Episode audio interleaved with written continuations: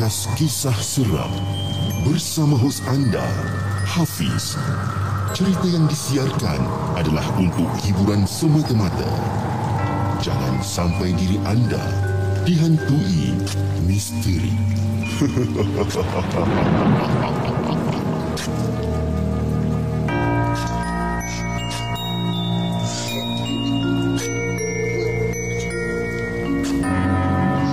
guys, Assalamualaikum. Welcome back to the segment. Nama saya Hafiz Dan uh, kepada siapa yang masih belum subscribe Saya harap anda boleh tekan butang subscribe Dan kepada siapa yang dah subscribe Thank you so much guys for subscribing. Malam ni live Malam Podcast 13 Januari 10.33 malam. Apa khabar guys? Jadi saya harap anda semua dalam keadaan sihat walafiat. So macam mana hari ni? Hari ni hari Kamis Malam Jumaat Macam main hari eh. So uh, Sebelum kita mulakan uh, uh, kita punya cerita pada malam ini, uh, hari ini saya lebih, kurang saya nak cerita dalam maybe dalam lima cerita macam itulah. Nampak macam sikit tapi sebenarnya ada dua cerita yang memang agak panjang sebenarnya. Dia panjang dia lebih kurang dalam 1 2 3 4 5 6 7 muka surat cerita dia ni. Ya. Jadi saya pun tak tahu sama ada saya nak baca macam mana 7 muka surat ni tapi cerita dia best. Hopefully saya tak tersesat dekat dalam cerita tu nanti kan? Ah, Bahaya kan? Okay sebelum kita mulakan Jom kita bertegur siapa dulu dengan semua orang. Kita ada Akif Akif Yusri sebagai uh, komentar yang pertama. Kita ada One, One Typo Family Kita ada Man, Zul Dan kita ada Amoy Kita ada Ahmad Faizal uh, Asliza Kita ada Nur Atik Abdul Rahman Nas Winchester. Uh, Nas Winchester kepada siapa yang masih belum subscribe tu Nas Winchester korang boleh subscribe ke channel beliau. Dia orang dia apa dia membawakan kisah-kisah crime okey kisah-kisah jenayah Best channel dia Memang best. Okay Dan kita ada Abang Zul Cairo Daripada Singapura. Dan siapa lagi kita ada? Ramai juga kita ada malam ni eh. Okay Kita ada lebih kurang dalam 40 orang. Tapi sebelum tu um, Sebelum kita mulakan uh, Dengan cerita untuk malam ini sebenarnya Saya ada satu benda nak share dengan korang Okay? Uh, Kalau korang nampak sekarang Dekat skrin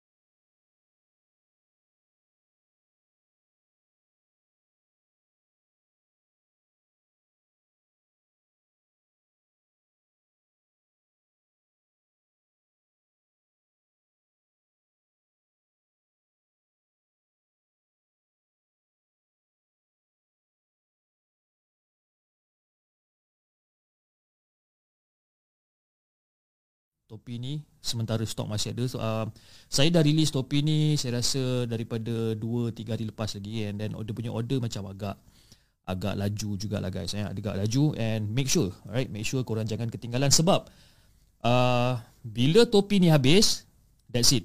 Okay the segment memang takkan keluar lagi dah topi ni And memang takkan dapat di mana-mana lagi Melainkan kalau korang beli dekat orang yang dah beli itulah Okay? And then in future Kita akan keluarkan topi yang design yang lain juga. So basically Itu adalah kita orang punya modus operandi Di mana Kita akan keluarkan uh, Very Apa orang kata Very limited. Okay? Suara chip hilang. Kemana chip? Tak bercakap pun eh. Hilang eh suara? Ya ke hilang? Elok je kat sini? Senyap pula chip ni apa dah eh Kenapa tak dengar suara? Okey, kejap kejap eh kita tengok kenapa tak dengar suara. Ah, okey okey. Aku aku dah tahu kenapa tak dengar suara. Aku duk cakap seorang-seorang rupanya tadi eh. Okey, tak apa. Ah, kenapa tak dengar suara eh? Kejap eh. Ah, lama. Time-time ni lah dia nak buat hal pula kan. Time-time macam ni lah dia nak buat hal. Okey okey kejap kejap eh. Okey, jom kita try lagi sekali okey. Kita try lagi sekali. Ah, topi segmen memang buat okey. Jom kita try lagi sekali. Ah sekarang suara saya boleh dengar ke tak suara saya sekarang ni? Masa tengah promo tadi tak dengar suara. Ah, pesanan awal pra pesanan snapback. Okey. Ah, so sekarang boleh dengar tak suara saya ni? Ah, cuba korang komen. Korang boleh dengar ke tak? Okey. So basically again saya akan cuba untuk explain lagi sekali ini adalah topi keluaran uh, limited edition daripada The Segment iaitu topi snapback. Kalau korang tengok bahagian dalam topi memang dah ada tulisan The Segment, memang custom made, dia punya tape tu custom made. And then kalau korang kalau korang perasan juga dia adalah merupakan uh, jahitan 3D. Okey, jahitan 3D di mana memang jahitan tu memang timbul lah. Okey. Jahitan memang timbul and then dekat bahagian belah kanan kita ada tulisan The Segment dan juga dia punya logo apa kata? Logo hantu tu. And then juga di bahagian dalam kalau korang perasan dia ada dia punya woven tag maknanya is a authenticity punya label dekat dalam tu di mana kalau korang beli the segment punya topi kalau korang nampak ni SGMNT tu itu adalah kita orang punya authenticity label so make sure kalau korang beli topi ni korang kena ada this particular label dekat dalam alright dan topi ni kita orang hanya print lebih kurang dalam 50 pieces saja and The order memang agak laju sekarang sebab kita dah buka order ni. Saya rasa tak silap saya dalam 2 2 3 hari lepas kami dah buka order ni. Dan kepada hantu Jepun, kepada hantu Jepun korang enjoy 10% discount. Okay, 10% discount uh, dengan pembelian topi the segment ni. Ah, okay. So, macam mana? Korang dengar suara aku tadi masa masa masa saya tengah explain semua saya dengar. Jadi kalau korang nak beli topi ni, korang boleh pergi ke shopee.com.my/hello segment. Alright? And then korang boleh check kat situ. Kita pun ada baju yang masih ada lagi Dalam 2-3 lah baju. Kita ada mark kita kat situ Dan juga Kita ada uh, Kita punya snapback. Okay? Macam uh, Hanif Selamat pun Dia dah beritahu Yang uh, Benda ni adalah Pre-order Atau pra pesanan Okay Dan korang boleh pergi ke Shopee.com.my Slash hello segment Saya akan pinkan komen tersebut Okay And one type of family Yes 50 pieces saja 50 pieces maknanya Saya cater pada semua eh Tak kisah awak dia daripada, daripada Singapore ke Daripada Malaysia ke Brunei ke Indonesia ke kita hanya cater 50 pieces saja. So it's a very very limited quantity. So make sure korang grab the opportunity. Okay? Alright. So hari ini uh, saya akan uh, kongsikan lebih kurang dalam 5 kisah untuk hari ini. Cuma nampak macam sikit 5 kisah ni tapi uh, saya rasa dalam dua cerita ni macam agak panjang sikit eh. Jadi hopefully saya pun tak tersesat dekat dalam cerita ni kan. Hopefully tak ada masalah apa-apalah. Okey, tanpa buang masa, jom kita dengarkan cerita kita yang pertama.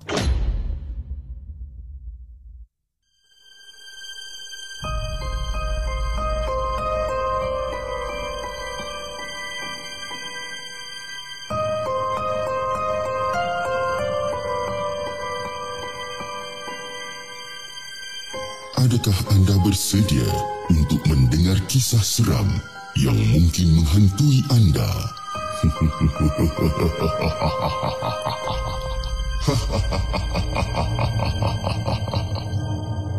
Halo, Assalamualaikum Abang Hafiz. Waalaikumsalam. Jadi apa yang saya nak ceritakan dekat sini adalah merupakan satu kisah benar yang pernah diceritakan oleh ibu saya semasa saya berusia lebih kurang dalam 14 tahun. Uh, ibu saya pula dia berbangsa Iban berasal daripada sebuah rumah panjang di daerah Seri Aman, Sarawak. Jadi semasa ibu saya uh, berusia 14 tahun, sekitar tahun 1970-an, telah terjadi satu peristiwa seram di di kampung beliau. Peristiwa ini telah menakutkan penduduk rumah panjang dan kawasan sekitarnya untuk perpuluhan tahun, berpuluhan tahun. Malah masih terjadi sehingga sekarang jika ada uh, jika ada berlaku kematian namun taklah seganas dahulu Mungkin sebab penduduk kampung ataupun penduduk rumah panjang tersebut Ibu saya memang tidak lagi mengamalkan kepercayaan pagan Iaitu kepercayaan yang tiada agama. Jadi Abang Hafiz ceritanya bermula dengan ibu saudara saya Ataupun nenek saudara saya. Saya namakan beliau Inik. Ini adalah nenek Inik Jara nama dia. Jadi Inik Jara masa tu sedang mengandungkan anak sulung Kira-kira 8 bulan usia kandungannya jadi Inik Jara ni sebenarnya baik hati namun mulut sedikit curupa dan suka menuduh orang sembarangan. Jadi pada satu hari Inik Jara ni naik marah. Semua penduduk rumah panjang beliau dimarahi dan dituduh dituduh melulu. Termasuklah dengan mak saya ni sekali. Pada tu ketika mak saya umur uh, usia 14 tahun dan dituduhnya mencuri kinzir peliharaan dia. Jadi dengan perut yang memboyot ya, orang mengandung ya, dengan perut yang besar dengan mulut yang semacam orang kata macam macam macam lancar je mulut dia ni dia berjalan daripada bilik ke bilik bertanyakan sama ada siapa yang telah mencuri anak kinzenya tu. Ha, dia jalan bilik ke bilik dia tanya siapa yang curi anak kinze ni. Jadi bila semua penduduk tak mengaku, ha, member pun dah naik marah. Dan diambilnya parang lalu ditetak pintu bilik penduduk dekat dalam rumah panjang tu tadi. Dia tetak tong tong tong tong. Tak puas hatinya pasal dia tetak pintu-pintu ni semua. Jadi memang naik angin betul lah uh, ini jarang masa ni. Jadi setelah dimarahi oleh tuai rumah iaitu ketua kampung barulah beliau balik ke bilik beliau dengan hati yang panas, hati yang bengang dia balik kan. Jadi suami beliau iaitu suami Inik Jara ni bernama Akik, Akik ataupun panggilan Atuk, kita panggil Akik Akik Anjut. Bukan nama sebenar. Akik ni pula dah jadi mangsa pada si Inik Jara ni. Mungkin sebabkan hati tengah marah ni Dengan rasa yang stres yang macam agak memuncak Jadi Inik Jara ni tiba-tiba rasa sakit. Dia macam aduh Aduh. Dia macam sakit Rasa macam sakit nak bersalin ni kan? Nah, Walaupun tempoh beliau nak melahirkan dia tu Lebih kurang dalam lagi sebulan. Jadi Dia tiba-tiba you know, Rasa stres sangat Dia rasa macam nak, nak bersalin. Jadi Apa lagi? Kecoh lah. Kecoh Seluruh rumah panjang tu kecoh. Semasa Akid uh, Akid Anjut ni menjerit minta tolong eh? Si atuk dia ni Minta tolong dekat orang kampung. Jadi nasib baik ada bidan kampung masa tu. Ya, Masa tu klinik kerajaan pun tak ada Ataupun hospital pun tak ada time tu Dekat kawasan situ. Jadi Bidan ni pula datang membantu. Jadi selepas bertarung semalaman tu Akhirnya Inik Jara bersalin. Dan dia bersalinkan anak lelaki Walaupun tak cukup bulan. Bersalin dengan selamat tapi malangnya Malangnya Inik Jara meninggal dunia kerana tumpah darah. Dan pada malam tu Bermulalah kisah seram Inik Jara ni. Jadi memang dah menjadi adat lama orang Iban Mayat tidak akan dikebumikan serta-merta.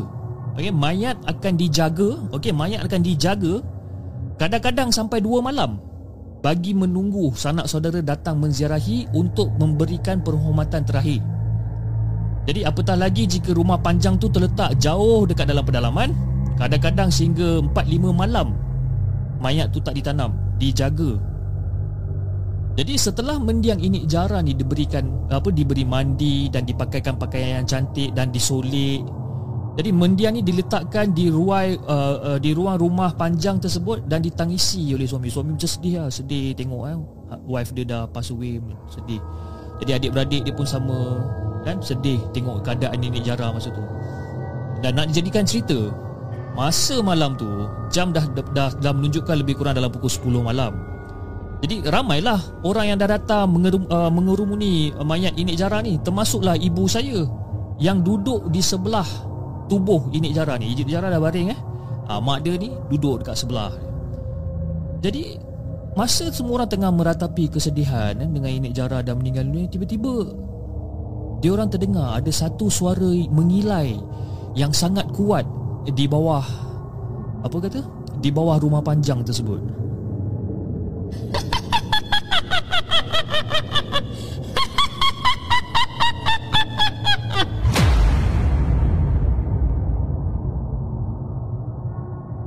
Jadi macam bila diorang dengar tu Benda tu pula diselangi dengan bunyi-bunyi haiwan Yang macam agak ketakutan kat bawah tu Jadi apa lagi terkejut. Satu penduduk kampung ni terkejut.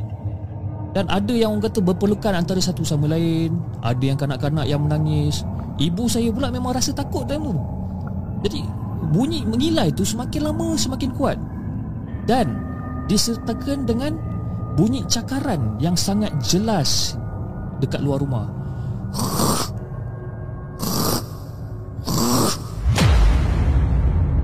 walau bagaimanapun I mean walau walau macam dia takut pun berduduk rumah panjang dia orang macam seolah-olah macam terdengar macam seolah-olah seakan-akan pontianak yang tengah mengilai sebenarnya. Jadi seorang pun seorang pun memang tak berganjak langsung daripada tepi nenek jara apa inik jara ni memang tak tak berganjak. Sebab dia orang percaya, dia orang percaya ini adalah kepercayaan orang tua di mana mayat yang dah meninggal Diorang tak boleh ditinggalkan. Walaupun apa saja yang berlaku Diorang tak boleh tinggalkan Mayat tersebut. Jadi takut ada roh jahat. Diorang, diorang punya kepercayaan Takut ada roh jahat Yang akan merasuk sebenarnya. Jadi di ataskan sebab itu, uh, Di ataskan sebabkan itu jugalah Ibu saya ni memang tak berganjak Daripada tempat duduk dia. Namun bukan Bukan saja ibu dia terkejut. Bila dia tengok Bila mak saya tengok Ibu Jara ni Dia Tengok keadaan ibu Jara ni Tengah baring eh. Muka dah bersolek Ada gincu merah.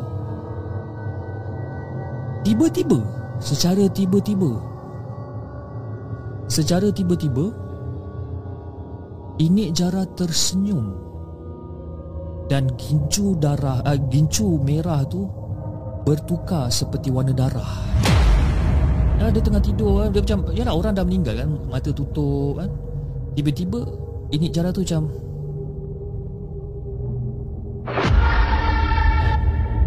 Tapi macam agak terkejut jugalah bila mak saya nampak benda tu dan nasib baik mata inik jara ni tak terbuka. Ha, kalau terbuka lah kata mata tu memang agak-agak saya macam terkencing jugalah mak saya time tu kan. Dan senyuman inik jara ni memang satu senyuman yang sangat-sangat menyeramkan sebenarnya. Jadi ramai memang ramai yang berada dekat dalam uh, dekat dekat dekat dekat kawasan tu memang orang nampak kejadian tu. Memang orang nampak. Dan bila diorang nampak benda tu Makin kuat, makin kuat bunyi mengilai tu Makin kuat. Dan bila bunyi mengilai tu makin kuat Makin lebar senyuman Inik Jara ni sebenarnya. Dan bukan itu saja guys. Bukan itu saja Bila dia dengar suara orang mengilai tu dengan kuat Senyuman Inik Jara ni makin lebar Diorang terperasan. Kuku kuku inik jara ni tiba-tiba panjang dia memanjang dan dia meruncing di depan sehingga dia dia dia jadi macam belika macam tu. Dan masa tu saya tengok uh, masa tu masa tengok jam lebih kurang dalam pukul 12 malam. Jadi semakin menjadi-jadi semakin menjadi-jadi bunyi mengilai dekat bawah rumah tu. Semakin menjadi-jadi. Di angin malam pula masa tu dah makin sejuk kan. Mungkin sebabkan dah tak tahan sangat dengan gangguan ni Datuk saya ni Ayah kepada ibu saya ni turun ke bawah rumah Bersama lagi dua orang datuk saudara ibu saya. Masa diorang turun tu mungkin diorang nak menghalau Antu Koklir. Ha? Kita panggil dia sebagai Antu Koklir Iaitu seperti macam Pontianak Yang semakin rancak Mengilai dekat bawah rumah ni. Dan lepas pada tu Suara mengilai tu tiba-tiba berhenti. Berhenti dan keadaan semua kembali tenang Kembali normal masa tu. Dan ibu saya pula telah diarahkan oleh ayah beliau Iaitu atuk saya uh, Untuk memotong kuku inik jara yang panjang tu Yang yang, yang tiba-tiba dah tumbuh panjang tu kan. Ibu saya telah diarahkan oleh ayah beliau Untuk potong kuku inik jara ni Jadi dalam keadaan ketakutan macam Ya kan tiba-tiba kuku tengah panjang saja ibu ibu terpaksa memberanikan diri untuk memegang jari-jari Nik Jara ni dan mula untuk ketip kuku dia. Tek,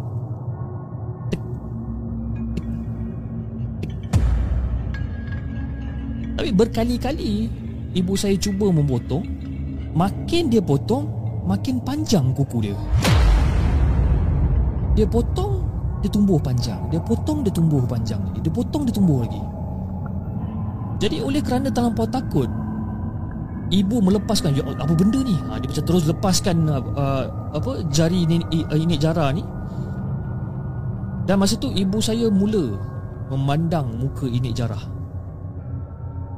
ya, Dia potong Potong potong dia, dia campak tu dia pandang Muka ini jarah ni. Dan masa dia pandang Inik Jara kembali senyum Tapi mata dia masih tertutup. Jadi ibu saya memberitahu pada ayahnya Dan datuk saya dah mengarahkan ibu saya untuk masuk ke bilik Dan mengambil ladi hitam dan juga garam kasar. Jadi lepas datuk saya dah menekan ibu jari Inik Jara dengan lada dengan dengan lada hitam tu dan menabur garam kasar di sekitar mayat Inik Jara barulah Inik Jara berhenti tersenyum Namun Kuku ini jara ni semakin lama semakin panjang. Memang tak aman lah Orang kata memang tak aman Penundi apa Penghuni Penduduk rumah panjang ni Selama mayat ini jara ni Berada kat dalam rumah. Memang tak aman langsung. Ada je benda yang tak kena. Dan Sekali lagi Suara mengilai tu Kembali kacau Dekat kawasan rumah panjang tu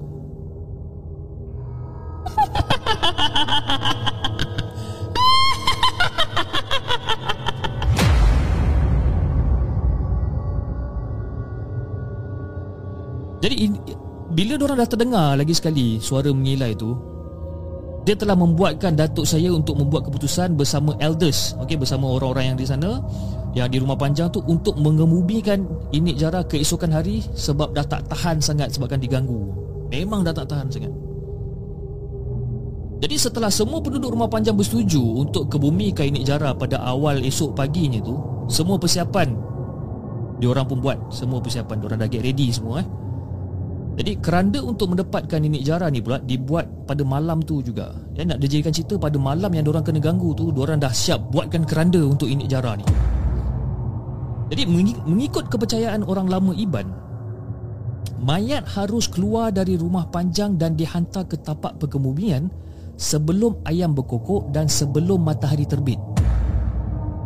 Ha, ini sebabkan untuk mengelakkan dari uh, apa agar rumah panjang tu tak panas, okey tak tak panas ataupun tak tak ditimpa apa-apa musibah se, uh, seperti kematian dan uh, dan sebagainya. Jadi bukan itu saja guys, bukan itu saja. Kubur tempat perkebumian juga jauh sangat. Jauh dan diorang kena bawa mayat Inik Jara ni menggunakan perahu selama 2 ke 3 jam perjalanan dia dan setelah itu orang kena mendaki bukit pula Untuk kebumikan nenek jara ni.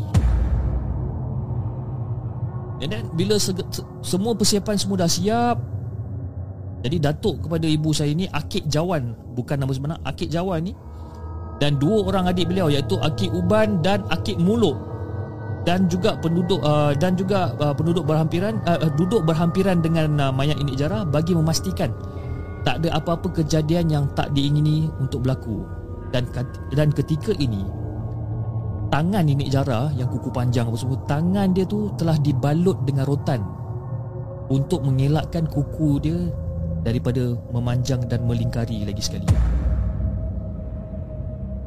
Jadi kuku nenek Jara ni masih lagi walaupun dibalut dengan rotan kuku dia masih lagi tumbuh panjang dia makin lama makin panjang panjang panjang.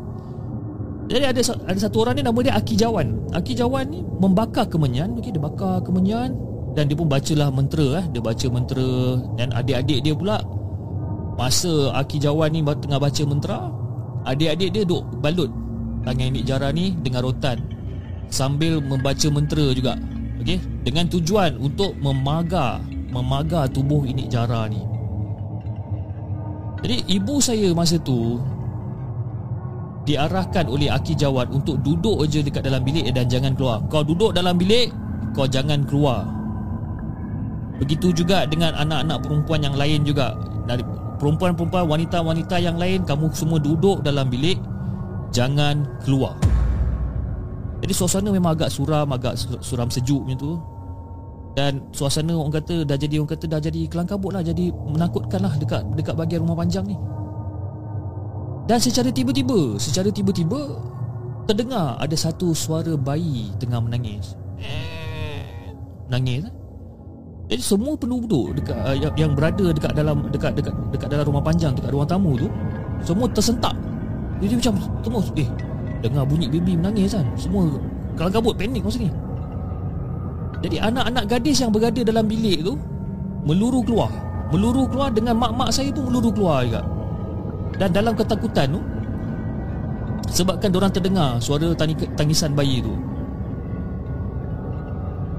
Dan Diorang masih terdengar lagi Ada suara yang mengilai Dekat bawah rumah panjang. Suara baby menangis pun dengar juga. Suara orang mengilai pun dengar juga Daripada bawah. Dan suara mengilai tu Dekat bawah tu Punyalah kuat dia boleh didengar di seluruh rumah panjang. Seolah-olah macam eh, suara tu disahut daripada satu tempat ke satu tempat yang lain dekat seluruh rumah panjang. Jadi haiwan-haiwan yang berada dekat bawah tu pun memang kelang kabut lah semua. Ayam yang kinzi apa semua kelang kabut dekat bawah tu. Dan masa dan pada masa ni ibu saya melirik muka dia dekat uh, Inik Jara. Dia tengok je Inik Jara kan. Dia dengar ni suara baby nangis, suara orang mengilai semua kan. Dalam masa yang sama dia tengok Inik Jara ni. Dan masa dia tengok Inik Jara, muka Inik Jara senyum dan kali ni mata dia terbuka. Jadi akik jawan ni tadi tu dia nampak Inik Jara ni mata dia dah, dah terbuka Dia nampak Dia pun cepat-cepat ambil segenggam garam Dan dia melontarkan garam ni Ataupun dia baling garam ni Dekat arah Inik Jara Dia baring Dan secara automatik kan Bila lepaslah si akik jawan ni baling garam ni Secara automatik mata Inik Jara ni tutup kembali Dan muka beliau seperti biasa. Dan rupa-rupanya Suara baby menangis tu tadi Dah pun berhenti. Jadi kita Diorang pun cari Siapa yang baby yang menangis ni sebenarnya. Dan rupa-rupanya Suara yang baby menangis tu ada, adalah Anak pada Inik Jara ni Dan menurut ibu eh, Menurut ibu Inik Jara ni Bayi Inik Jara tiba-tiba menangis Dan Bila dia periksa Bila diorang tengok Keadaan bayi ni Tangan kedua-dua bayi ni Ada cakar-cakar halus dekat tangan dia jadi Akik Jawan ni pun kemudian dia mengarahkan supaya bayi Inik Jara ni dibawa ke bilik Akik Jawan dan dijaga oleh isteri beliau. Oleh isteri si Akik Jawan ni lah. Dibawa untuk masuk dalam bilik dijaga oleh isteri Akik Jawan ni untuk sementara waktu. Jadi selepas semua dah dah dah kembali normal dan beberapa orang kampung ataupun beberapa, beberapa penduduk rumah panjang keluar daripada bilik masing-masing dan mula berkerumun lagi sekali sekeliling mayat Inik Jara ni. Tapi masa diorang dah kumpul lagi sekali ni Macam biasa muka diorang pun semua dah start cuak lah Muka dah pucat, muka dah takut kan? Tapi still diorang tak sampai hati Melihat keadaan ini Jara macam ni kan? Sebab apa? Bila bila diorang keluar dia, dia nampak anak beranak ini Jara je Yang empat orang tu yang jaga. Kan? Termasuk ibu saya sendiri. Yang lain semua tak ada pun kat Jadi diorang keluar diorang tengok lah. Dan akibat Orang kata Takut kejadian tu berulang. Akid Jawan dengan tuan rumah bersetuju untuk berangkat awal dan membawa uh, membawa mayat Inik Jara ni ke tanah perkuburan. Diorang dah diorang dah setuju. Okey. So, kita kena gerak awal. Okey, kita kena gerak awal ke tanah perkuburan.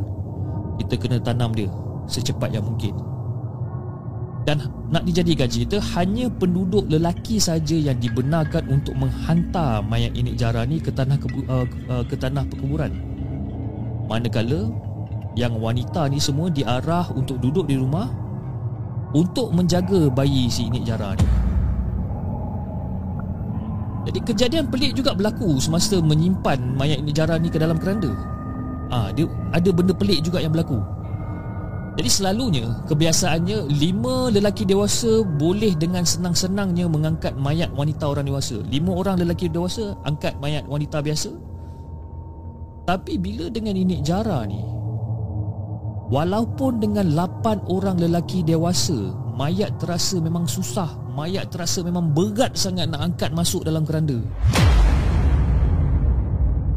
Setiap kali diorang nak angkat Dan setiap kali itulah kuku-kuku ini jara yang panjang ni mencakar-cakar Bahagian lengan dan tangan-tangan lelaki Yang mengangkat mayat ini jara ni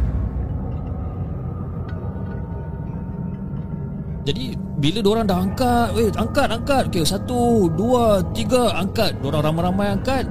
The moment mayat ini Jara masuk dalam keranda Diorang cepat-cepat tutup keranda tu Dan diorang paku. Tak tak tak tak. Tak tak tak tak. Tak tak tak tak. Tak tak tak tak. Paku terus. So bila dah paku semua Okay diorang pun dah steady lah. Diorang nak angkat ni. Nak angkat eh. So bila diorang nak angkat Tiba-tiba Diorang dengar ada bunyi ketukan dari dalam keranda. Tak tak tak tak tak tak tak tak tak. Ah, Diorang dah jam gila ni. Ah, Ada ketukan pula dalam keranda ni. Jadi 8-8 orang ni Diorang berpandangan Daripada apa uh, uh, Saling berpandangan antara satu sama lain ni. Tapi tak ada satu orang pun yang lari. Semua diam. Semua diam. Dan ketukan tu masih lagi berlaku. Tok tok tok tok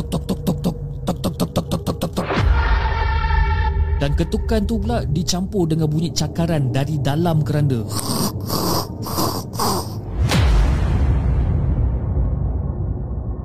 Dan lagi sekali Akik Jawan Lantas terus ambil segenggam garam Dan dilontarkan garam tu Dekat arah keranda ini jara ni. Dia lontar lagi sekali Dan ketukan dan cangkara tu berhenti. Jadi tanpa berlengah lagi Akik Jawan terus Mengarahkan agak mengangkat keranda ini jara ni Dan keluar daripada rumah panjang secepat mungkin Okay guys uh, Kita cakap okay guys Macam barulah. Okey, kita dah kita dah kita dah letak ini jara dekat dalam keranda, kita dah paku semua. Okey, jom kita angkat dia keluar daripada rumah ni secepat yang mungkin. Kita kena bawa dia, kita kena pergi tanam dia secepat yang mungkin. Kalau tidak lagi macam macam benda yang berlaku. Jadi orang pun kelang kabut lah Tergesa-gesa lah ni kan Diorang turun tangga kan Bawa sampai ke tanah kan Turun tangga Dan sekali lagi Diorang ni terkejut Semua binatang peliharaan Seperti ayam, itik, kinzi Even anjing sekalipun bila dia orang turun daripada tangga rumah panjang tu, dia orang turun ramai-ramai sampai dekat bawah, dia orang tengok keliling, eh apa benda ni? Dia tengok keliling macam semua haiwan-haiwan peliharaan semuanya mati. Dan bukan mati mati mesin tu je, mati dalam keadaan yang sangat mengerikan. Badan orang penuh dengan cakaran, ada yang perut terburai, memang mengerikan sangat. Ha, masa turun bawah tu macam ada dua tiga orang yang tengah bawa keranda ni dah, dah, dah mula cuak ah. Kan? Dah mula cuak. Dan dia orang pun macam uh, Kik Jawan kami tak nak ikut lah. Kami tak nak ikut. Kami kami tak nak bawa uh, Inik jara ni. Kami tak nak bawa. Kami takut dia kata. Lepas tu si Akik Jawan ni mengamuk lah. Cakap Apa benda takut? Kamu ni semua muda-muda lagi. Ha? Siapa lagi nak tolong inik jara ni? Ha, Jadi bila bila dengar si Akik Jawan ni tengah marah Eh terpaksa lah budak-budak muda ni terpaksa lah turut serta lah sekali. Tapi orang memilih eh, Yang daripada 8 orang tu Sesetengah daripada uh, daripada anak-anak muda tu orang memilih untuk duduk dekat bahagian tengah keranda. Ha, Jadi maknanya ada bahagian depan Bahagian belakang Yang muda-muda ni nak duduk kat tengah-tengah Punyalah takut punya pasal eh, Nak duduk kat tengah-tengah. Jadi memandangkan untuk ke tanah perkuburan tu Rombongan ni terpaksa naik perahu Macam saya cakapkan tadi Terpaksa menaikkan perahu Dan Perjalanannya selama 2 ke 3 jam. Dan keranda ini jara diletakkan di perahu yang pertama. Dan hanya 5 orang je yang boleh menjaga keranda ni. Termasuklah Akik Jawan, Akik Uban, Akik Muluk, Akik Anjut serta tuan rumah. 5 orang je Satu perahu ada keranda 5 orang je yang muat dalam tu dalam tu. Yang selebihnya Diorang kena uh, kena pakai perahu yang kedua. Dan diorang follow daripada belakang. Jadi dalam keheningan pagi ni Rombongan tu bergeraklah perlahan Bergerak perlahan Sambil ditemankan lampu pelita. Sambil ditemankan lampu pelita. Gerak perlahan-perlahan eh? Bawa perahu perlahan Jadi menurut pada Akik Jawan Setelah hampir 2 jam Diorang mengayuh perahu Akhirnya mereka sampai ke destinasi Dan secara perlahan-perlahan jugalah Ramai-ramai Angkat balik you know, Kerandi Nik Jara ni Dari perahu dan mulakan perjalanan untuk mendaki bukit menuju ke tapak perkebumian. Ha, bayangkan eh. Daripada perahu tu, ramai-ramai yang 8 orang tadi tu angkat, letak kat bahu, orang kena jalan. And kena jalan naik bukit guys. Kena jalan, jalan, jalan ke tapak perkebumian. Bila orang jalan, belum sampai 20 tapak orang jalan, orang terdengar lagi sekali dalam keranda dia uh, ada orang ketut. Tak tak tak tak tak tak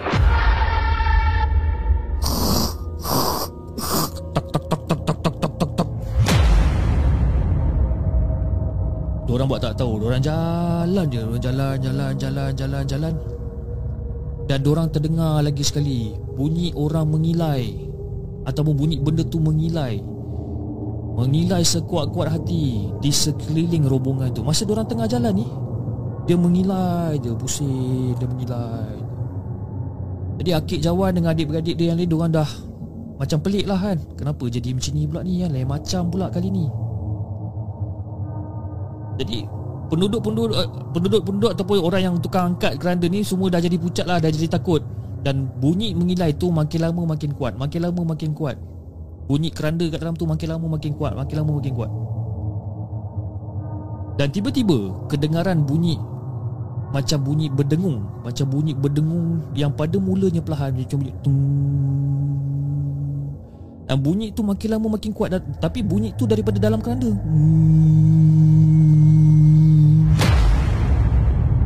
Makin lama makin kuat bunyi ni Macam apa benda ni kan Jadi Akik Jawan dengan adik-beradik ni tercari-cari Mana datangnya bunyi ni Bunyi tu seakan-akan bunyi daripada dalam keranda Tapi bila orang dengar orang letak telinga orang kat keranda tu orang tak dengar apa bunyi berdengung tu Tapi orang cubalah Mencari-cari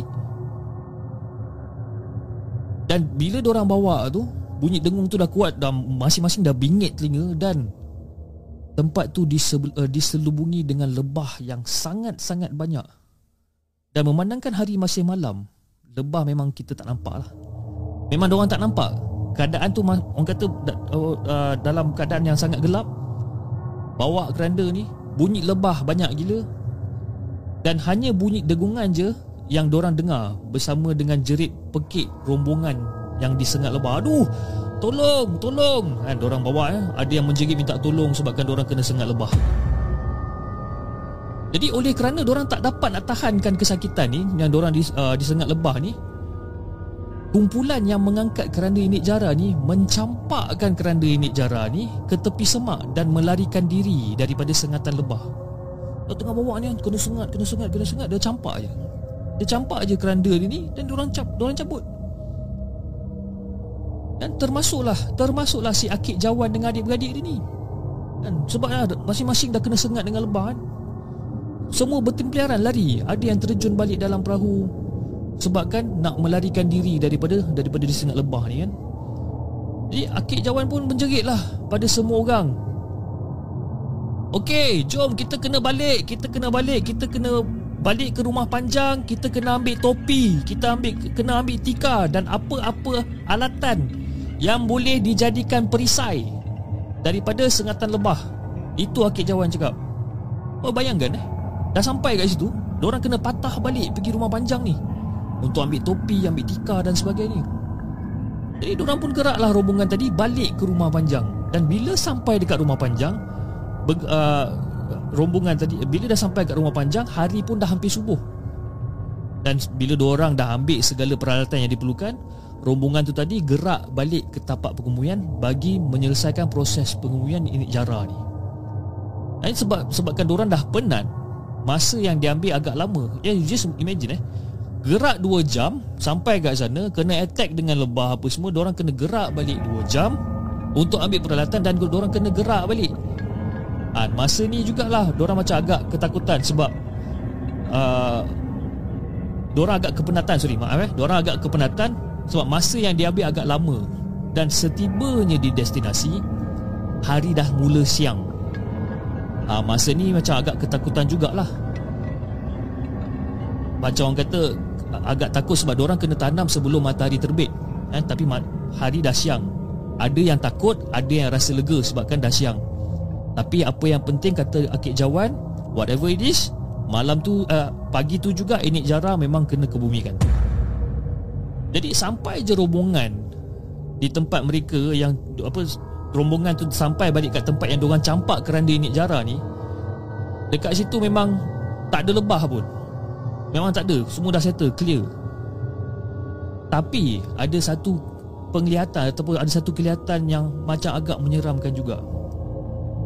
Bila orang tengok keadaan ini jara yang biasa bila orang dah campak keranda dan sebagainya dan keranda pun dah terbuka balik dan sebagainya dan Diorang tengok balik dekat situ Kaki dan bahagian atas Inik jara ni terkeluar daripada keranda masa tu Okey Kaki dengan badan Inik jara terkeluar daripada keranda. Cuma bahagian tengah inik jara ni Masih ada dekat dalam keranda. Jadi maknanya Bahagian atas ni Dekat luar keranda Bahagian kaki semua dekat luar keranda Bahagian tengah badan ni Masih dekat dalam keranda. Dan keadaan ini jara masa tu Dia telah membesar Daripada tubuh Saiz tubuh asal masa tu Dan kuku ini jara Yang panjang tu Yang runcing tu Kuku dia dah start Melingkar-lingkar Dan membalut tubuh ini jara ni Kuku-kuku dia semua terkeluar Daripada rotan yang diorang ikatkan tadi Dan Muka ini jara masa ni Tersenyum lebar merah menyala.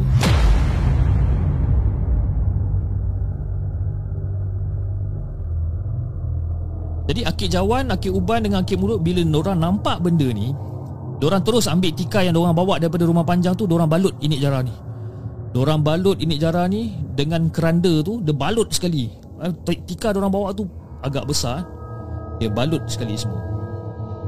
Dia balut semua Dengan inik-inik jara dekat dalam keranda tu pun Dia balut sekali dengan tikar tu. Jadi tuan rumah pun terus mengarahkan yang lain Untuk cepat-cepat menggali lubang Yang tak berapa jauh dari situ Diorang cepat-cepat untuk gali lubang Yang tak berapa jauh dari situ dan setelah orang gali, orang orang korek-korek tanah tu orang dah buat lubang sedalam 6 kaki. 6 kaki orang dah siap gali ni. Dan ini jara ni diturunkan dekat dalam liang lahat tu. Dia turunkan eh, turunkan. Dan bila je keranda dia sentuh tanah Keranda dia sentuh tanah je Dalam keadaan Secara tiba-tiba Keranda ini jara ni bergerak-gerak Malah kaki dengan tangan ini jara ni Seolah-olah macam dah ter, macam nak terkeluar-keluar daripada keranda Dia macam bergegar keranda tu Dan sekali lagi Akik Jawan dia ambil da, da, da, daripada dalam poket dia ada garam juga Dia campakkan garam tu Dan juga daun pandan yang berduri Daun pandan yang berduri tu dicampak Dia campak dekat atas keranda nenek jara macam ni. Dan Again Keadaan kembali tenang.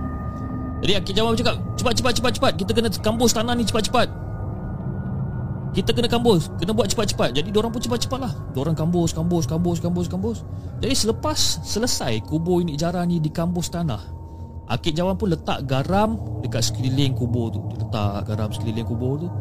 Dan lepas dia letak semua ni Dia suruh semua balik. Okey Kita dah settle Kita dah siap Okey jom Kita semua kita kena balik dekat rumah panjang Sebab saya dapat rasakan ada sesuatu benda yang tak berapa nak kena yang akan berlaku selepas ni. Tu adalah orang tanya macam apa benda Akik? Apa benda yang nak nak terjadi lepas ni apa yang Akik rasa? Saya dapat rasakan yang Inik Jarak akan mengamuk selepas ni. Jadi bila diorang dengar Akik Jawan cakap macam ni, diorang pun cepat-cepat terus pergi balik dekat perahu, diorang terus balik dekat rumah panjang. Jadi setelah rombongan orang sampai dekat rumah panjang ni, Akik Jawan menyuruh semua penduduk untuk menabur garam dekat sekeliling rumah panjang orang dan mengarahkan agar semua penduduk untuk mandi lebih awal dan jangan keluar selepas senja. Dia sampai je, dia bagi tahu, "Okey. Sekarang saya perlukan kamu semua untuk tabur se- se- sekeliling rumah dengan garam. Tabur sekeliling rumah dengan garam Pergi mandi dan jangan keluar rumah selepas senja. Tolong buat macam tu. Jadi bila penduduk kampung ataupun penduduk rumah panjang tu dengar benda macam tu daripada Akik Jawan ni Semua kelang kabut. Terus Pergi. Diorang buat apa benda yang si Akik Jawan ni buat lah uh, Si Akik Jawan ni suruh diorang buat Diorang pun buat lah Jadi Bila Diorang dah selesai laksanakan apa benda yang Akik Jawan ni cakap. Dan manakala si bayi baby pada Inik Jara ni disuruh Akik Jawan dibawa lari ke kampung lain oleh suami Inik Jara ni. Akik Jawan suruh suami Inik Jara ni bawa lari baby ni pergi ke kampung lain. Jadi si Akik Anjut ni bawa lah bawa bayi ni keluar daripada rumah panjang. Bawa lari ke kampung lain. Dan ini dilakukan menurut kata Akik Jawan supaya bayi tersebut tidak akan diapa-apakan oleh inik jara kerana dia akan kembali ke rumah panjang untuk anak dia. Dan masa tu ibu saya bercerita kepada saya memang inik jara memang betul-betul mengamuk. Memang betul-betul mengamuk masa tu. Dan hari tu juga inik jara kembali ke rumah panjang. Malah Inik Jara dia tak tunggu sampai malam pun. Lebih kurang pukul 4 petang Suara Mengilai Inik Jara. Suara mengilai Inik Jara ni Kenegaran dekat sekeliling rumah panjang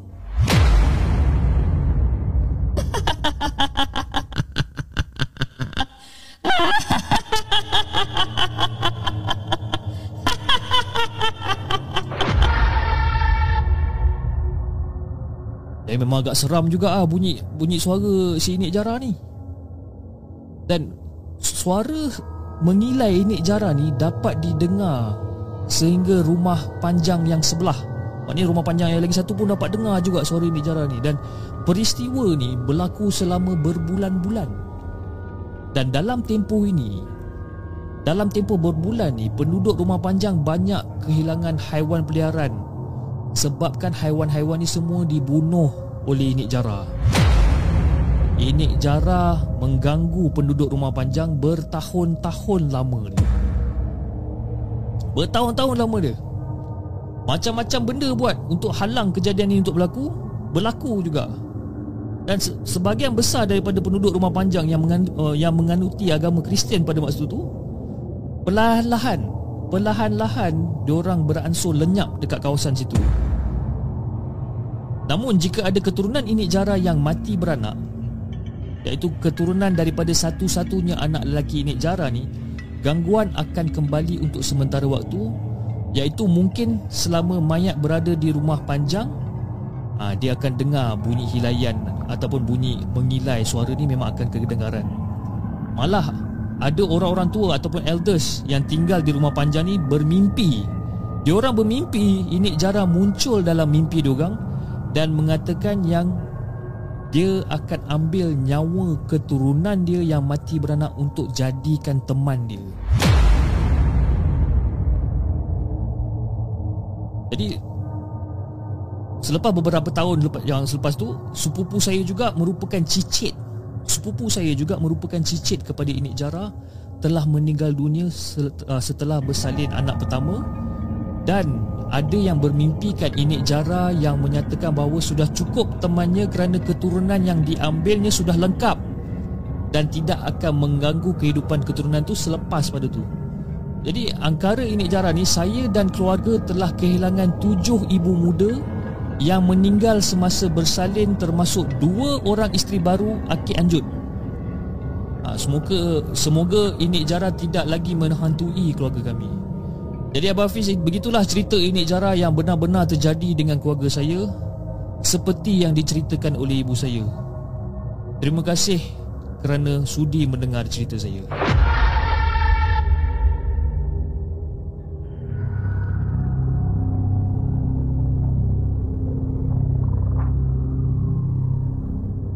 Jangan ke mana-mana. Kami akan kembali selepas ini dengan lebih banyak kisah seram.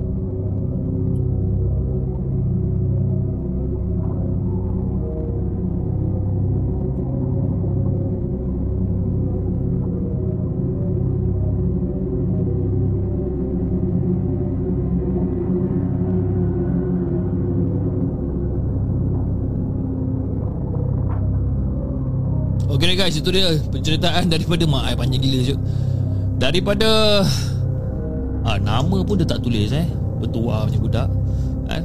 Dan ah, cerita dia adalah amukan dendam inik jara eh. Panjang gila biar cerita dia. Naik kering tekak aku ni ah.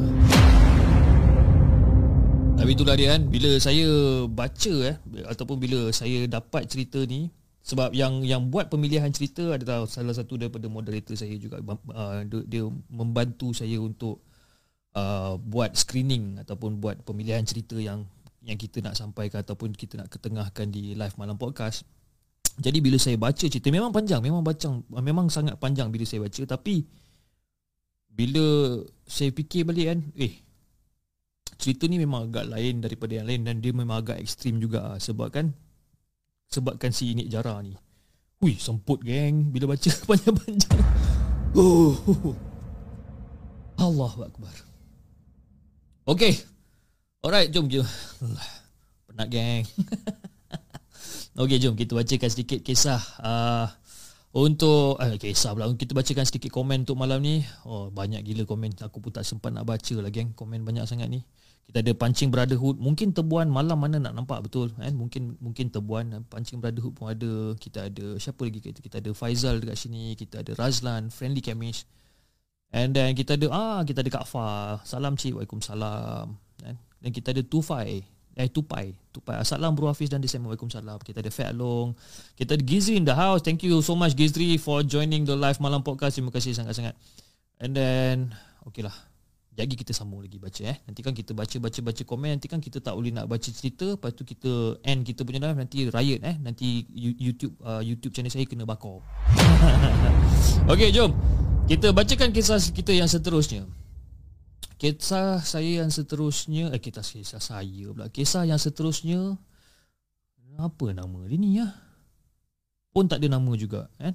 Dia tak bagi nama. Memang betul-betul orang kata misteri lah eh. Kisah kedua Kisah kedua yang bertajuk Tetamu Istimewa Surau Tingkat 2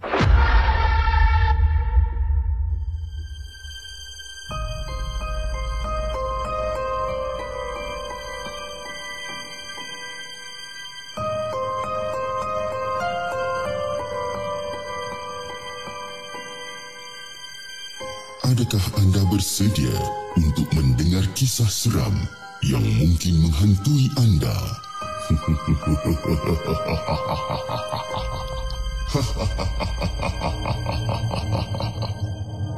Jadi satu hari pada tahun 1998 aku telah diminta oleh seorang kawan untuk membantu membawa keluarganya dalam urusan peminangan di sebuah kampung di pedalaman negeri Perak. Aku yang ketika itu masih bujang dan kebetulan bercuti panjang selepas bekerja shift uh, bekerja shift malam uh, dan aku rasa macam agak kesian juga dan aku nak membalas jasa untuk membantu sebenarnya. Jadi selalunya selepas pada bekerja shift malam ni aku tanpa berlengah bergegas ke stesen bas untuk pulang ke kampung di selatan tanah air. Jadi rakan serumah aku uh, rakan serumah aku ni masa tu kita orang baru kenal baru dikenali di tempat kerja dan bukan saja tak tak mampu untuk memandu kereta tapi dia ni langsung lesen pun tak ada. Jadi dia memang betul-betul memang mengharapkan aku sangatlah untuk membantu memandu sebuah kereta yang dia sewakan berserta minyak yang telah diisi penuh. Jadi bila aku dengar dia cakap macam ni, kereta pun free, minyak pun free, pada minggu tu jugalah aku mengiyakan permintaan dan hajat dia. Jadi nak dijadikan cerita last minute masa ni dia tak dapat uh, orang kata dia tak dapat bersama aku untuk perjalanan ke kampung. Katanya dia kena balik dulu disebabkan banyak kerja yang dia kena selesaikan. Jadi petang tu juga selepas memberikan maklumat ringkas mengenai alamat dan kedudukan kampung, secara kasarnya dapatlah aku agak-agak kat mana kampung kat, kat apa kat mana kampung Mamat ni. Dia bagi tahu kat mana kampung sekian sekian sekian dan aku macam ah okey okey. Aku tahu kot kampung kau kat mana. Jadi pada tahun 1998 kemudahan telefon bimbit memang rare Memang sangat-sangat rare benda ni. Jauh sekali kalau kita nak cakap pasal Waze ataupun Google Map Memang tak pernah wujud masa tu. Jadi kerana masa yang agak panjang yang diberikan pada aku ni Aku tak bercadang untuk bertolak awal. Lagipun tentu aku rasa macam agak kekok jugalah Bila jumpa orang yang baru yang aku tak kenal. Dan aku macam Okay lah tak apa Aku just take my own sweet time eh. Jadi aku congak-congak-congak Perjalanan aku ni Daripada Pulau Pinang ke kampung pedalaman tu akan mengambil masa lebih kurang dalam 2 ke 3 jam lah macam tu. Jadi lebih kurang dalam pukul 4.30 petang tu lepas uh, selesai solat asar aku pun ambil lah beg pakaian aku ni dan masukkan dekat dalam bonet kereta. Dan sebab aku memang dah, dah dapat agak eh, Memang dah dapat agak Dah dapat jangka kan Yang aku akan bermalam dekat kampung tu Sebelum maj- majlis peminangan Yang akan berlaku pada sebelah pagi Jadi perjalanan pada petang tu juga Macam agak lancar Tapi Sekali-sekala macam bunyi guru kuat eh, Bunyi guru kuat yang nak kata nak menandakan hari macam nak hujan lah.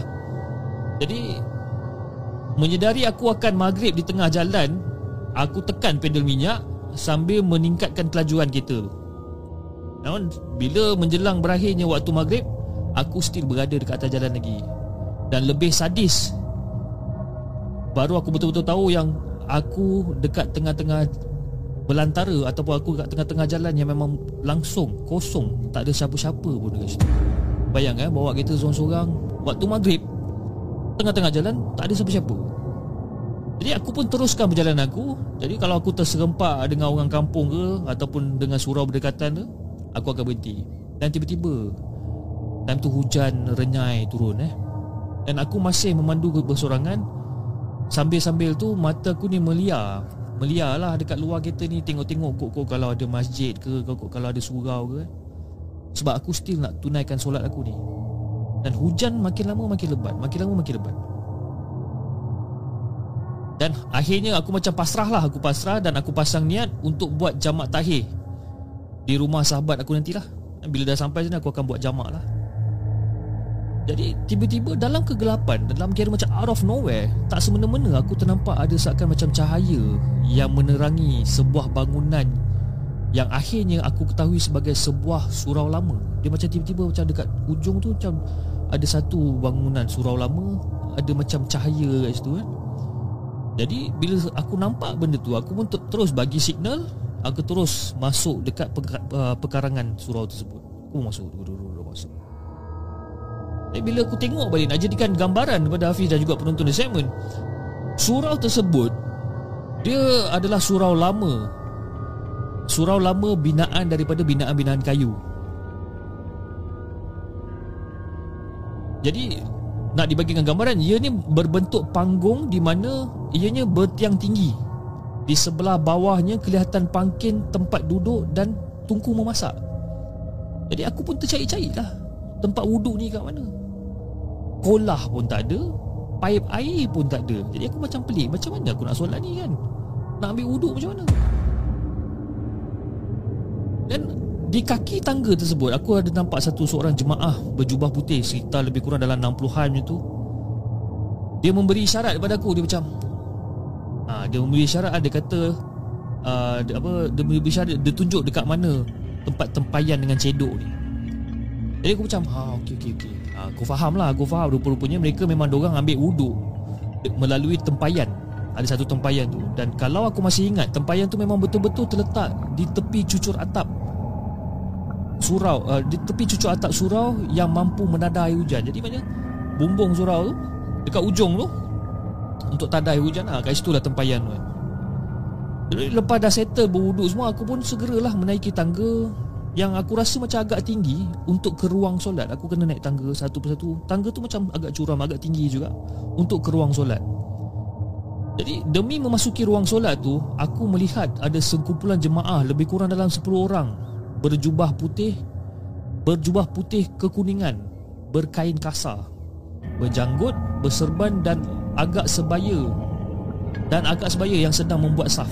Ha, lebih kurang macam bayar-bayar rumah aku jugalah Dia tengah buat saf kat situ dan mereka meninggalkan betul-betul satu ruang kosong di belakang imam dan dia mempersilakan aku.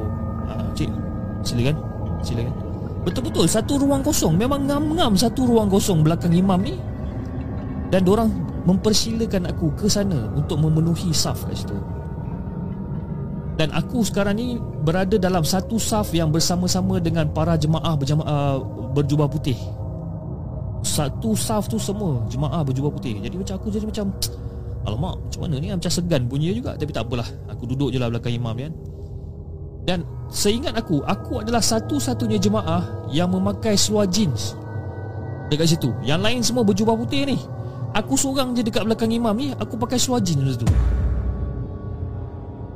Jadi Imam pun angkatlah takbir. Allahu Akbar. Kan? Dia angkat takbir Sambil baca doa iftitah Dia baca fatihah dan sebagainya jadi walaupun dalam solat Walaupun aku tengah dalam solat ni Mata dengan fikiran aku ni macam bagaikan uh, Bagaikan fotografi yang menangkap gambaran yang sedang berlaku ni. Walaupun aku tengah solat ni Aku still macam masih ingat lagi apa benda yang aku nampak. Dan ketika aku rukuk Bila aku rukuk aku menyedari, uh, aku menyedari bahawa Aku sedang berdiri di atas tikar mengkuang di hadapan imam kelihatan sebuah lampu gas yang tergantung menyala. Oh, surau ni tak ada elektrik rupanya. Ha? Aku tengah rukuk. Aku nampak tika dan aku nampak ada satu lampu lampu ayam ataupun lampu lampu gas yang tengah menyala, tengah tengah, tengah tergantung menyala. Dan dia, oh okeylah surau ni tak ada elektrik rupanya kan. Jadi suasana seakan-akan macam ada satu keadaan di tahun-tahun macam sekitar tahun 40-an 50-an macam itulah. Jadi selepas memberi salam Aku pun bergesa Menginsut ke belakang Untuk menyambung solat isyak secara jamak kasar. Eh pagi Assalamualaikum warahmatullahi Assalamualaikum warahmatullahi nah, Jadi pun Aku pun geraklah ke belakang. Aku gerak ke belakang Jadi aku nak sambung solat isyak secara jamak kasar. Jadi Jemaah tersebut aku perhatikan sedang berwirid dan berdoa. Dan tak ada seorang pun yang meninggalkan surau Sehinggalah aku selesai solat Seorang pun tak ada Tak, ada, tak tinggalkan surau. Jadi lepas aku dah settle Aku punya apa Solat isyak secara Secara jamak kasar ni Aku pun baca doa ringkas. Jadi imam tu datang Menghampiri aku. Dan aku masih dapat Membayangkan senyuman imam masa tu. Ah, Assalamualaikum nak. Uh, Nak ni Malam-malam ni nak ke mana uh, Sorang-sorang aja ke? Sebab Saya tanya ni Sebab saya tak pernah nampak anak dekat sini. Dia macam ah, ah, Saya nak balik ke ke kampung lah. Saya cakap saya nak balik ke kampung. Jadi saya pun mengucaplah syukur Saya ucapkan terima kasih Sebab akhirnya bertemu juga dengan Sebuah surau untuk tumpang untuk aku menunaikan solat walaupun orang kata solat tu dah nak sampai akhir waktu dah aku masih bersyukur sangat. Dan imam tu hanya tersenyum apabila aku menyatakan arah tujuan dan kampung yang aku nak pergi tu. Dia senyum je kan? Dan masih teringat dekat dalam kepala otak aku ni aku masih teringat pesan imam ni. Oh kamu nak ke kampung tu? Kampung tu sebenarnya tak berapa jauh dari sini Dia lebih kurang dalam 30-40 minit insyaAllah akan sampai insyaAllah Tapi itulah kalau nak ke kampung sana Bawa lah kereta tu hati-hati sikit eh. Hari pun dah malam Hari hujan InsyaAllah InsyaAllah saya dan jemaah-jemaah lain Saya akan mendoakan anak untuk sampai di sana dalam keadaan yang selamat. Aku ingat apa benda yang dia cakap ni. Dan nak dijadikan cerita, keluarga sahabat aku ni dia dah mula risau sebab dah hampir pukul 10 malam kelibat aku masih tak kelihatan pun dekat rumah dorang ni. Jadi dengan ber, dengan berpandukan naluri aku, akhirnya aku sampai di pekarangan di pekarangan rumah sahabat aku ni dan ke, uh, sebab kerana itulah satu-satunya rumah yang kelihatan agak meriah dengan lampu di kampung pedalaman tu. Yalah, time tu dengan Waze tak ada Google Google Map pun tak ada. At last aku pun sampai juga kat situ. Jadi bila aku sampai dekat situ, mak dia pun menjemputlah aku. Naik ah, dah ada sampai main main naik naik naik. Allah lambat dah pukul 10 lebih baru sampai ni main main naik naik. Eh, ah ni ah ni ini suami saya ah ni. Dia dah mula memperkenalkan saya eh, memperkenalkan aku dengan keluarga dia orang ni. Jadi ada satu Pak Haji ni iaitu Pak Long kepada sahabat tadi ni bertanyakan sama dia aku ni dah menunaikan solat belum? Uh, kamu Pak Cik nak tanya ni Kamu datang sini tadi kamu dah selesai solat? Semua dah selesai. Kalau masih belum solat lagi ha, Kamu bolehlah ke solat kan? Kat belakang tu ha, Boleh pergi ke, ke tandas kat belakang tu Ambil wuduk ha, Boleh solat kat sini. Jadi dengan confident Dengan confident tu aku cakap lah Macam ah, Tak apa cik. Saya pun tadi dah solat dah. Tadi Lebih kurang ah, dekat Dalam 20-30 km daripada sini lah. Dekat ada satu surau kayu kat situ.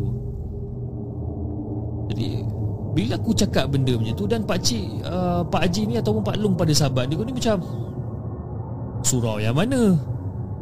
Alah pakcik yang dekat depan tu lah Jauh jugalah daripada sini. Tapi dekat depan tu surau tu surau kayu And surau tu dua tingkat. Oh Okay Itu je jawapan dia. Oh okay Itu je jawapan dia. Jadi esoknya selepas selesai urusan kenduri apa semua ni Pak Long tu datang balik dekat aku dan dia membisikkan sesuatu pada aku.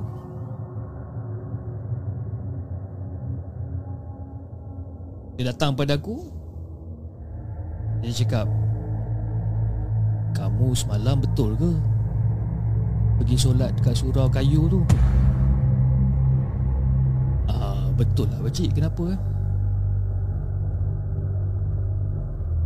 Kalau kamu nak tahu, Dekat depan tu tak ada pun surau kayu tu. Semuanya hutan tebal aja, Tak ada surau kayu pun. Hah?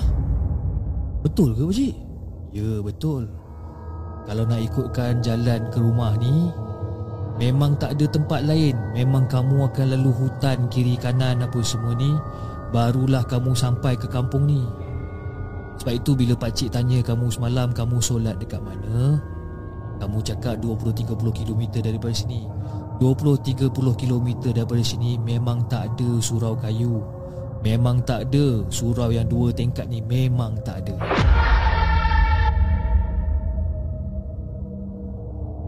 Jadi macam eh Macam mana pula? Tak ada pakcik Saya memang betul solat dekat situ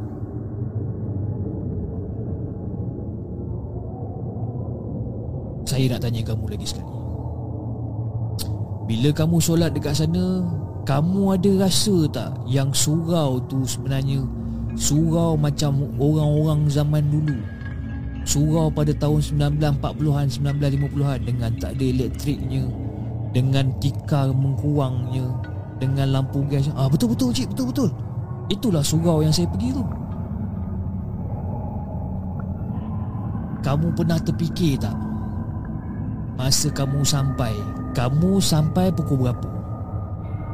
Uh, saya sampai dah akhir waktu solat uh, solat maghrib. Memang dah hujung-hujung solat maghrib dah ni cik saya sampai. Uh, nah, kamu dengar sini eh. Kamu pernah tanya tak bila kamu sampai dekat situ dan kamu cakap kamu berjemaah di sana eh? Kamu pernah tanya tak kenapa imam dengan jemaah solat maghrib di akhir waktu. Ataupun memang diorang ni tunggu kehadiran kamu dekat sana.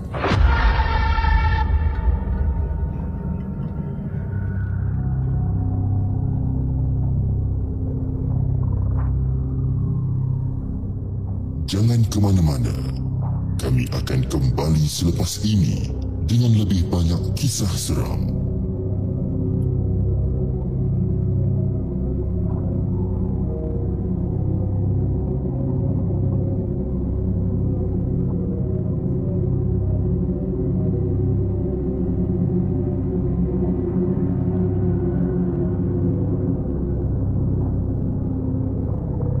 Okay guys Itu dia cerita ah Kita baru cerita Baca cerita yang kedua eh Itulah cerita yang kedua yang berjad, uh, yang berjudul Tetamu Istimewa Surau Dua Tingkat. Ah, lain macam eh dia punya cerita ni. Sebenarnya kalau ikutkan pada cerita yang ni pak cik kepada kawan dia ni cakap memang tempat tu tak ada surau pun. Kan? Tapi pak cik tu tahu yang yang yang yang pencerita ni sebenarnya tengah solat dekat satu surau lama yang keadaan dia lebih kurang dalam tahun 1940-an 1950-an macam tu kan. Uh, jadi Wallahu a'lam eh dia solat dekat mana sebab dia punya cerita akhir pun dia kata Allah saja yang Maha mengetahui dekat mana dia solat sebenarnya. Jadi tak tahulah sama ada dia solat dekat alam lain ke atau apa ke wallahu a'lam. Okey. Jom kita baca sikit-sikit komen yang kita ada untuk hari ini. Uh, jap eh. Joey Po, Joey Po cakap cerita tergantung macam ni tak best ni kan. Ada main teka-teki pula kan. Ha, pancing berada cakap mungkin masuk kampung bunian eh. Mungkin juga aku pun tak tahu tak tak apa nak sure. Ha, Man kata aku dah agak dah eh. betul kan sebab aku dah biasa dengar cerita-cerita ni. Ha, cerita-cerita ni macam kita selalu dengar lah kan. Kita selalu dengar cerita-cerita macam ni. Okey, uh, terima kasih kepada semua yang masih menonton uh, yang masih menonton uh, the segment uh, live malam podcast pada hari ini. Dan saya juga ingin mengucapkan ribuan terima kasih kepada uh, member baru uh, di uh, hantu Jepun ke? Hantu Jepun ke Janglot eh. Muhammad Nazir bin Nordin. Uh, welcome to hantu Jepun. Terima kasih Muhammad Nazir kerana uh, menyokong perjalanan uh, the segment daripada dulu sehingga sekarang. Terima kasih sangat-sangat. Okey. Jom guys, kita baca cerita yang ketiga cerita yang ketiga. Uh, Kejap eh. Kita tengok jap cerita yang ketiga ni. Cerita ni pun panjang Agak panjang juga guys. Okay cerita kisah ketiga Yang berjudul Rasukan Angker Dari Sulawesi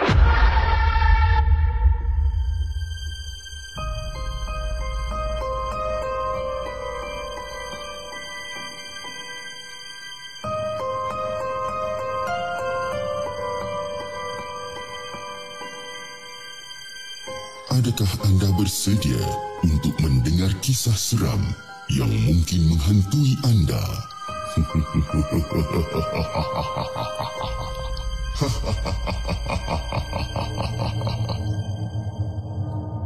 Dari hujung lorong kelihatan cahaya lampu kenderaan memasuki lorong menghampiri rumahku.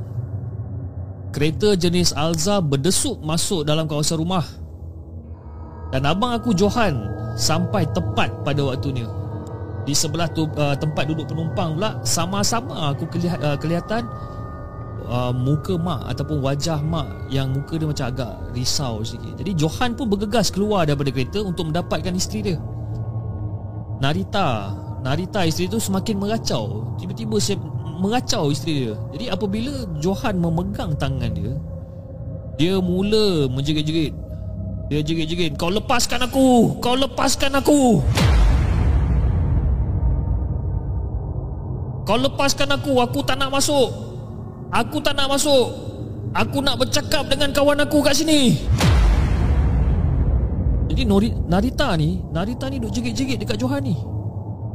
Sampai uh, Orang kata menjerit-jerit Sambil orang kata Tercampur sedikit Macam bahasa Lorat Indonesia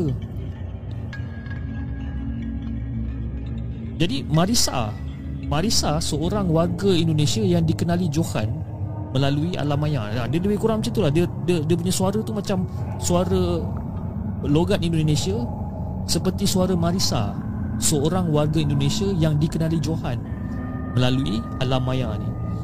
Jadi sepanjang perkenalan dia orang ni mereka hanya berhubung melalui aplikasi sembang, aplikasi sembang dekat dekat dekat internet ni lah. Eh. Jadi tak pernah sekali pun orang si Johan dengan si Marisa ni memang tak pernah sekali pun bertemu. Jadi selama lebih kurang dalam 3 bulan perkenalan dia orang ni mereka ambil keputusan akhirnya untuk kahwin. Jadi macam Johan macam sayang Jom sayang Kita masuk dalam dulu Tak elok kita duduk luar lama-lama waktu maghrib ni kan Jom kita masuk dalam dulu Jadi Isteri dia masih meronta-ronta kat luar. Aku tak nak, aku tak nak masuk. Aku tak nak masuk, aku nak duduk sini. Kau lepaskan aku, kau lepaskan aku. Kau lepaskan aku. Jadi suara suara suara Narita, suara Marisa ni makin lama makin garau suara ni. Dan semakin kuat. Dia ni meronta-ronta semakin kuat. Jadi si Ilyas ni pula dari tadi duk berdiri mematikan uh, dari dari daripada pintu ruang tamu untuk mendapatkan mak dan membawa mak masuk ke dalam rumah. Jadi mak mu cakap, mak dah cakap dah dengan Johan tadi. Mak dah cakap dah suruh cepat balik. Ya, jangan tinggalkan bini lama-lama. Jangan tinggalkan bini lama-lama. Degil. Dia kata tak ada apa-apa. Dia kata kat rumah ramai orang katanya. Degil. Jadi Mak terangkan benda ni pada Ilyas lah Lepas tu si macam itulah Tadi Ilyas tengok dah semacam je sikap Marisa tu Macam nak kena balik je ni mak Si Ilyas ni jawab lah Jadi wajah mak masa ni Semakin lama duk makin berkerut lah Duk fikir kan pasal si menantu ni Duk mengacau-acau kan Jadi Tiba-tiba dengar suara macam Ilyas Ilyas tolong Tolong Tolong cepat angkat sikit tolong ada dengar dengar suara jeritan Kak Lina ni daripada luar rumah membuatkan semua orang macam cemas. Ayah pahal pula ni si Kak Lina ni kan. Jadi si si Ilyas ni pula berlari lah berlari ke arah pintu dapur. Dan bila dia sampai dekat pintu dapur tu dia nampak Marisa ataupun Kak Marisa dia punya kakak ipar ni duk terbaring, terbaring meronta-ronta untuk dilepaskan. Menjerit-jerit. Dan dia jerit memang agak kuat lah masa tu memang menjerit, menjerit saja kat situ. Jadi kita orang pun heret heret dia daripada pintu uh, daripada pintu dapur tu, heret dia masuk ke dalam. Dan si Ilyas ni pun menyambutlah kaki si Marisa ni. Dan anak-anak Ilyas ni pula dah mula ketakutan lah. Diorang dah kumpul satu side dekat dekat sudut dapur tu. Sambil memeluk mak. Ataupun orang kata sambil peluk opah lah masa tu. Dia duduk kat tepi tepi tepi ujung dapur tu dia peluk si opah ni. Jadi si Marisa ni dibaringkan di dalam bilik. Kan? Dan dia meronta-ronta dekat atas katil oh, oh, Tolong lepaskan aku, lepaskan aku dekat atas katil eh, Bila dia buka mata, si Marisa ni buka mata Dia nampak mata Marisa ni merah. Merah. Dah beliak, merah biji mata ni. Dan dia macam pandang sekeliling bilik. Dia pandang-pandang, tapi mata dia merah. Jadi si Abang Johan ni pun terus kata Eh, kau pergi ambil air, ambil air satu jug Ambil air satu jug besar cepat. Bawa cawan kosong satu. Kau ambil air satu jug besar Bawa cawan kosong. Jadi aku yang daripada tadi duk, duk pegang kaki Marisa ni. Duk, duk, duk meronta-ronta. Aku pegang, pegang, pegang kaki dia Pegang kuat-kuat Si Marisa Kau lepaskan aku Kau lepaskan aku. Aku suka dia Dia milik aku. Lalu si Johan macam Sayang Sayang. Sayang ni abang ni yang. Sayang dengar tak? Sayang Sayang dengar tak ni abang ni? Kau lepaskan aku Kata. Ha, Aku dah lama ikut dia. Aku memang suka dia. Ha, tu si Johan pun jawab balik. Kau kenapa kau kacau isteri aku ha? Tempat kau bukan kat sini Tempat kau bukan kat sini Kenapa kau kacau isteri aku Dan si Kak Marisa ni tiba-tiba dia gelak Aku kenal dia lagi lama dari aku, daripada kau. aku kenal dia lagi lama dari aku kenal kau. Lepas tu si Johan ni pun reply balik. Dia kata kau keluar daripada bandar isteri aku sekarang. Dengan nama Allah, kau keluar. Dengan nama Allah, aku akan hancurkan kau. Dan benda tu keep on. Dia gelak, gelak, gelak, gelak. Jadi bila si Ilyas ni datang bawa cawak apa bawa satu jug air ni, si Johan pun duk bacalah ayat-ayat suci Quran ni Sambil tangan dia dia pegang sebelah jug ni yang berisi air dia pegang dia baca baca baca baca dia tundukkan kepala dia baca baca baca baca lepas tu dengar ada macam bunyi satu motor datang daripada daripada luar rumah datang abang dia lah abang dia Zarif balik jadi abang dia Zarif Zarif dengan Bahar ni balik dan dia orang masuk dekat ruang tamu. Diorang ni pula baru balik daripada selesai solat maghrib dekat masjid masa tu. Jadi macam kecoh lah. Memang kecoh gila. And diorang tak faham apa benda yang tengah kecoh sangat ni kan. Diorang macam terpinga-pinga. Bila diorang masuk bila macam Ya Allah Masya Allah Kenapa ni? Ha? Kenapa ni? Kak Marisa kena rasuk lagi ke? Si Bahar ni duk tanya. Dalam keadaan terkejut dia tanya Dia tanya. Jadi Kak Lina ni Dia sekadar mengangguk je lah. Dia macam ah, ah, ah, Dia kena rasuk lagi. Kan? Tapi dia tengok macam Kelihatan macam agak Kira Kak, Kak Lina ni Dia kelihatan macam agak agak letih sebabkan kena duk tahan tangan Marisa ni. Duk meronta-ronta lah. Sebab Marisa ni macam kuat semacam dia duk tahan tahan tahan. Dia, dia macam letih lah. Dia macam ha, ha. so si Zarif dengan si Bahar ni diorang cepat-cepat datang bantu diorang ni balik. Pegang pegang si apa si Marisa ni jadi walaupun dengan kekuatan tenaga empat orang menahan badan Marisa ni daripada meronta-ronta dengan ganas ni tangan diorang ni memang tak mampu nak tahan lebih lama ni memang tak mampu. Tenaga dia luar biasa. Tenaga si Marisa ni memang luar biasa dan sukar untuk dijinakkan sebenarnya. Jadi kami perlu bertahan menunggu Abang Johan melengkapkan bacaan ayat-ayat suci Al-Quran dia dekat jak dia tadi tu Oh, dia dah habis baca Lepas tu pun dia, dia tiup dekat jak tu. Dia tiup kan Dia tiup Dia baca Dia tiup dekat jak tu. Lepas tu masa dia baca Dia tiup juga dekat dahi si Kak Marisa ni. Dia tiup ke kat dahi Marisa Tiba-tiba Marisa ni macam Ah panas panas. Ah panas. Lepas tu si Johan nampak si Marisa ni duk, duk menjerit panas panas panas. Si Johan ni pun macam relax dia cakap Kau keluar daripada tubuh isteri aku Wahai syaitan yang dilaknat Kau keluar sekarang. Maknanya si Marisa ni duk meronta-ronta Duk panas panas panas panas lagi. Jadi bila Si Johan pegang jug yang penuh air ni tu Dia celup tangan dia dalam air tu Dia renjis-renjiskan Dekat muka si Marisa ni. Dan masa dia renjis-renjiskan Air dekat muka Marisa ni Marisa ni meronta dengan lebih ganas Memang kelam kabut dia meronta Gila-gila punya dia meronta Dan Johan ambil air tu dan dia sapu muka Marisa Dan kemudian ni dia pegang dahi Marisa ni. Dia pegang Betul cakap Sekarang aku nak tanya kau Kenapa kau merasuk tubuh isteri aku ni? Dia pegang cakap Aku aku suka dia. Aku suka dia. Kau tak layak untuk menyukai manusia. Tempat kau bukan dekat sini Ah, aku suka dia. Aku kenal dia lebih lama daripada kau. Aku suka dia, dia kata. Lepas tu si Johan ni macam Kau ni asal daripada mana ni Cuba bagi tahu Kau ni asal daripada mana Dan si Marisa tu Ataupun benda tu menjawab Aku dari jauh Jauh Jauh tem, Jauh Dan tempat tu adalah tempat yang kau tak pernah pergi langsung Dia tanya lagi sekali Daripada mana asal kau ni? Kau bagi tahu aku sekarang kau ni berasal dari mana? Aku berasal dari sebuah pohon Dari sebuah pohon di sebuah kampung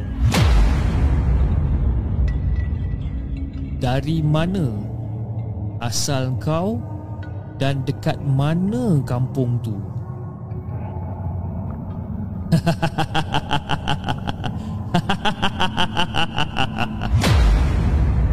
Benda tu gelak je. Dia gelak je dekat si Johan ni. Pertanyaan Johan pun tak tak tak terjawab. Dan si Marisa ni Tiba-tiba dia jadi lagi agresif.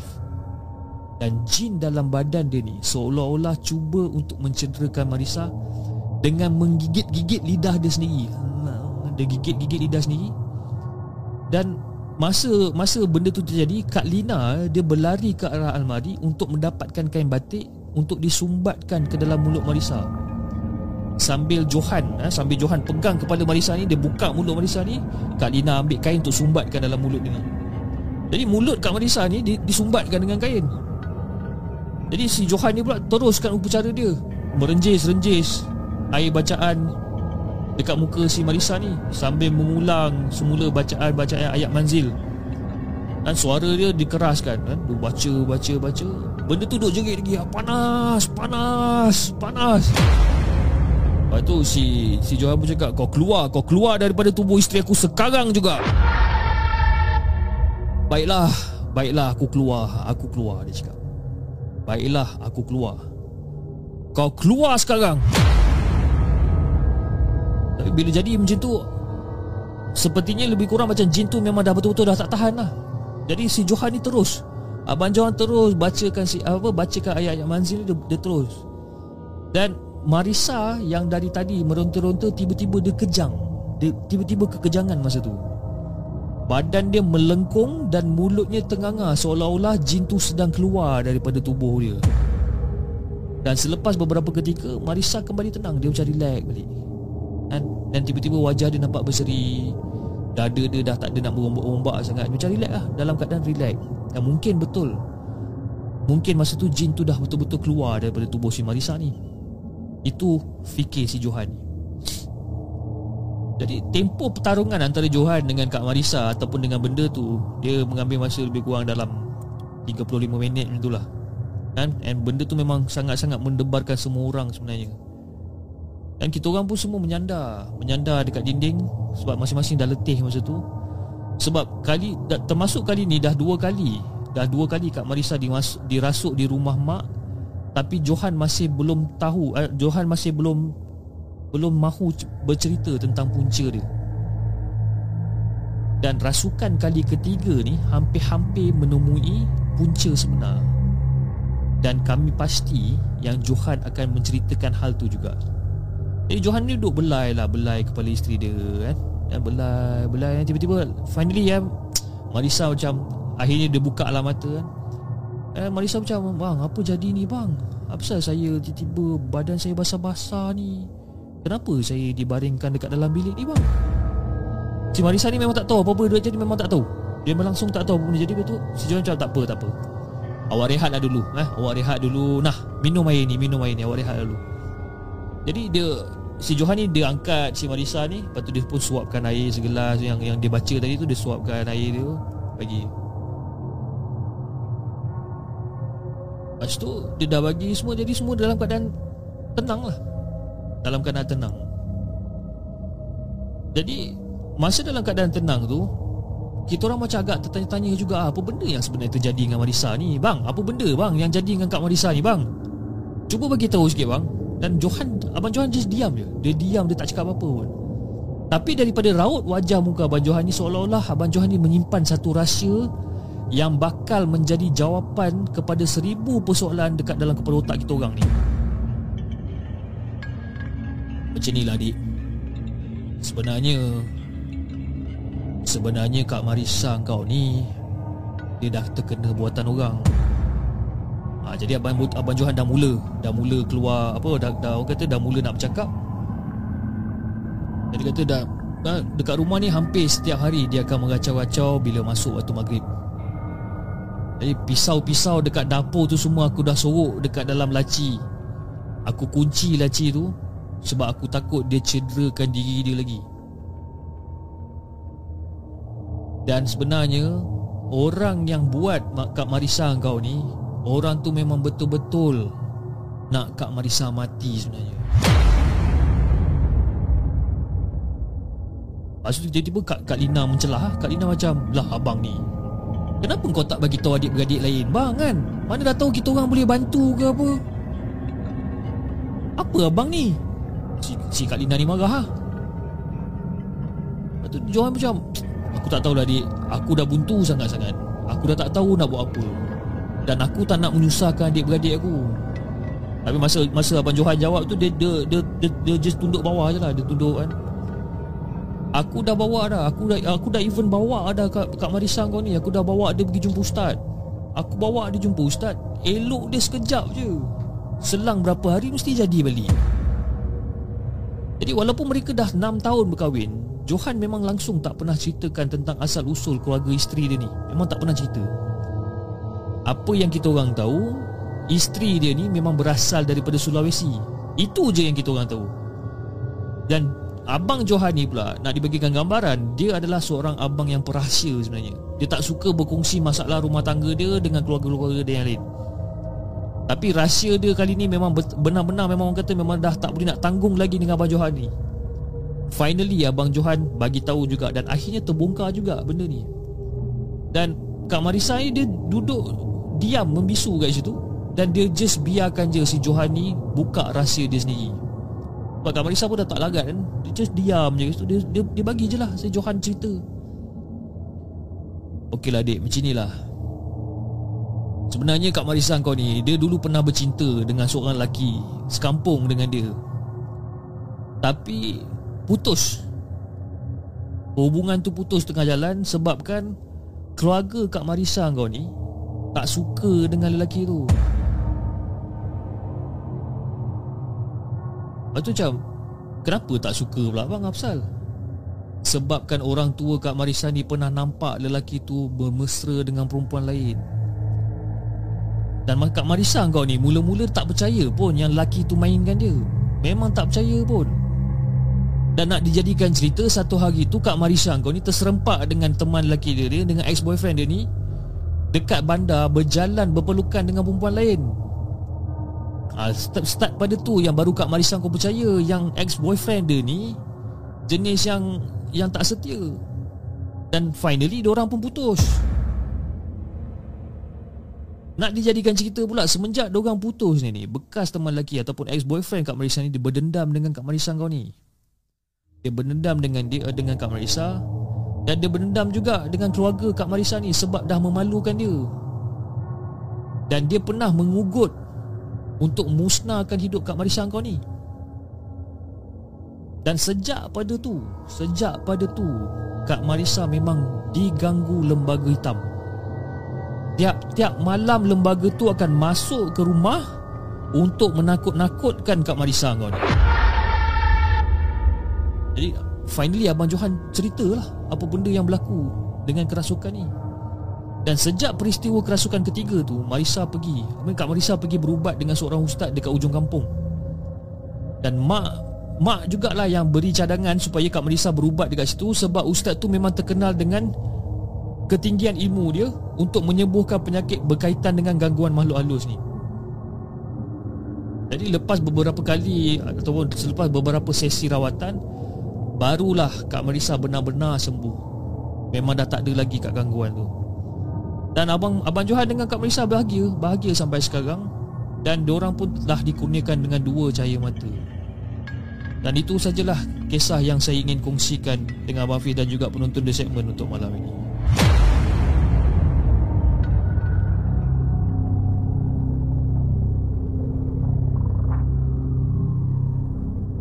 Jangan ke mana-mana. Kami akan kembali selepas ini dengan lebih banyak kisah seram.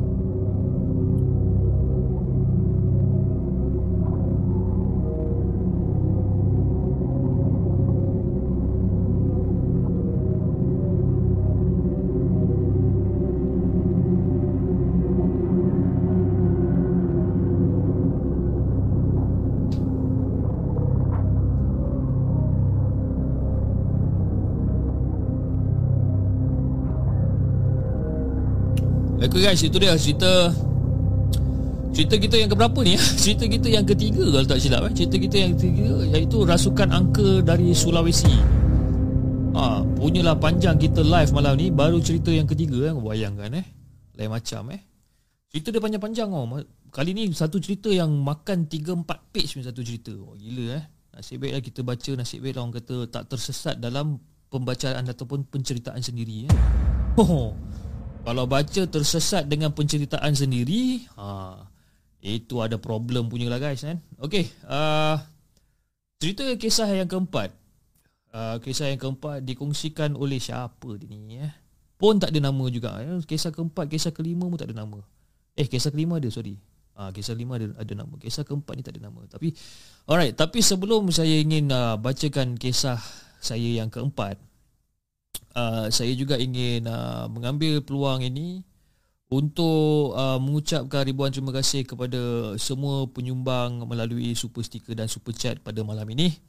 Dan jom kita bacakan sedikit uh, penyumbang stiker super sticker dan super chat untuk malam ini. Uh, daripada sebentar ya, kita tengok. Alamak, tak boleh tak boleh tak boleh jalan pula benda ni. Okey. Alright, uh, saya ingin mengucapkan ribuan terima kasih kepada Raskalo uh, melalui sumbangan super chat anda. Uh, uh, Mr. Marcos, Mr. Marcos dengan hasil sumbangan super chat. Terima kasih banyak-banyak Mr. Marcos. Uh, kepada Suhada Ismail, uh, terima kasih atas sumbangan super sticker anda. Uh, Gizri in the house. Wah, Gizri terima kasih bro atas sumbangan uh, super chat anda. Uh, dan juga saya ingin berterima kasih kepada Sweet Lips Lips uh, melalui sumbangan super chat uh, jika salam hafiz. Waalaikumsalam warahmatullahi. Uh, saya juga ingin mengucapkan ribuan terima kasih kepada Su atas sumbangan super stiker anda dan juga Sunny J uh, dengan sumbangan super chat anda. Terima kasih sangat-sangat guys atas sumbangan super chat dan super uh, super stiker. Moga Allah meluaskan lagi rezeki kalian anda semua. Okey? Alright jom kita tanpa memuasa jom kita bacakan kisah kita yang keempat iaitu kisah yang berjudul Rahsia Suram Rahsia Suram Bilik Media.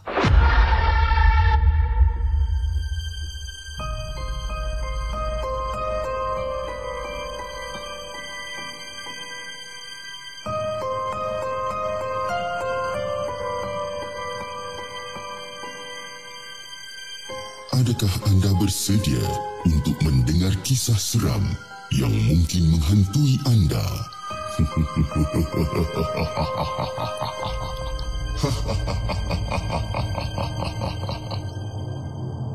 Assalamualaikum semua Waalaikumsalam warahmatullahi Kisah ini saya nak kongsikan uh, adalah kisah yang benar berlaku di tempat kerja saya sendiri. Jadi selepas tamat KPLI, saya ditugaskan uh, mengajar di sekolah di pekan kelahiran saya sendiri. Sekolah saya boleh dikatakan adalah sekolah baru jugalah. Kurang daripada 30 tahun usia pembinaan dia. Jadi selain daripada ditugaskan menjadi guru kelas Saya juga diberi tugas menjaga bilik media Salah satu bilik di bawah pusat sumber sekolah. Jadi nak dijadikan gambaran Bilik media ni kecil je. Lebih kurang separuh daripada bilik larjah Memanjang ke dalam. Jadi di dalam dia pula diisi dengan rak-rak besi tinggi Di kanan dan di kiri dinding Dan juga di tengah-tengah bilik. Jadi lampu Kalimantan ataupun lampu Pendafloor adalah berada di satu uh, ada satu di di bahagian tengah dan tingkap tinggi macam tingkap bilik air dan uh, dan tingkap tinggi macam tingkap bilik air satu dan pintu kayu satu. Uh. Bilik itu pula terletak di hujung blok tingkat tiga. Memang bilik tu macam agak senyap dan agak malap dan juga agak sunyi. Jadi nama je bilik media sebenarnya Tapi isi dalam dia lebih kepada buku-buku rujukan lama. Carta mengajar Alat pemotong polistrin Globes dan sebagainya. Jadi mula-mula dapat bilik ni Memang tepuk dahi tengok bilik ni Kan? Sebab semua jenis barang Barang-barang kat dalam bilik tu semua macam Disusun-susun, di stack. Diorang stack-stack je barang-barang tu Dekat atas-atas rak tu semua Dalam, dalam keadaan bersepah lah. Jadi Masa minggu pertama tu memang dihabiskan untuk mengemas. Buang-buang barang-barang yang dah tak perlu ni Dan kita kemas kini inventory dan sebagainya. Jadi sebab saya mengajar sisi pagi Jadi keraplah sambung buat kerja lepas habis waktu mengajar Dan kerap stay back sampai lewat petang.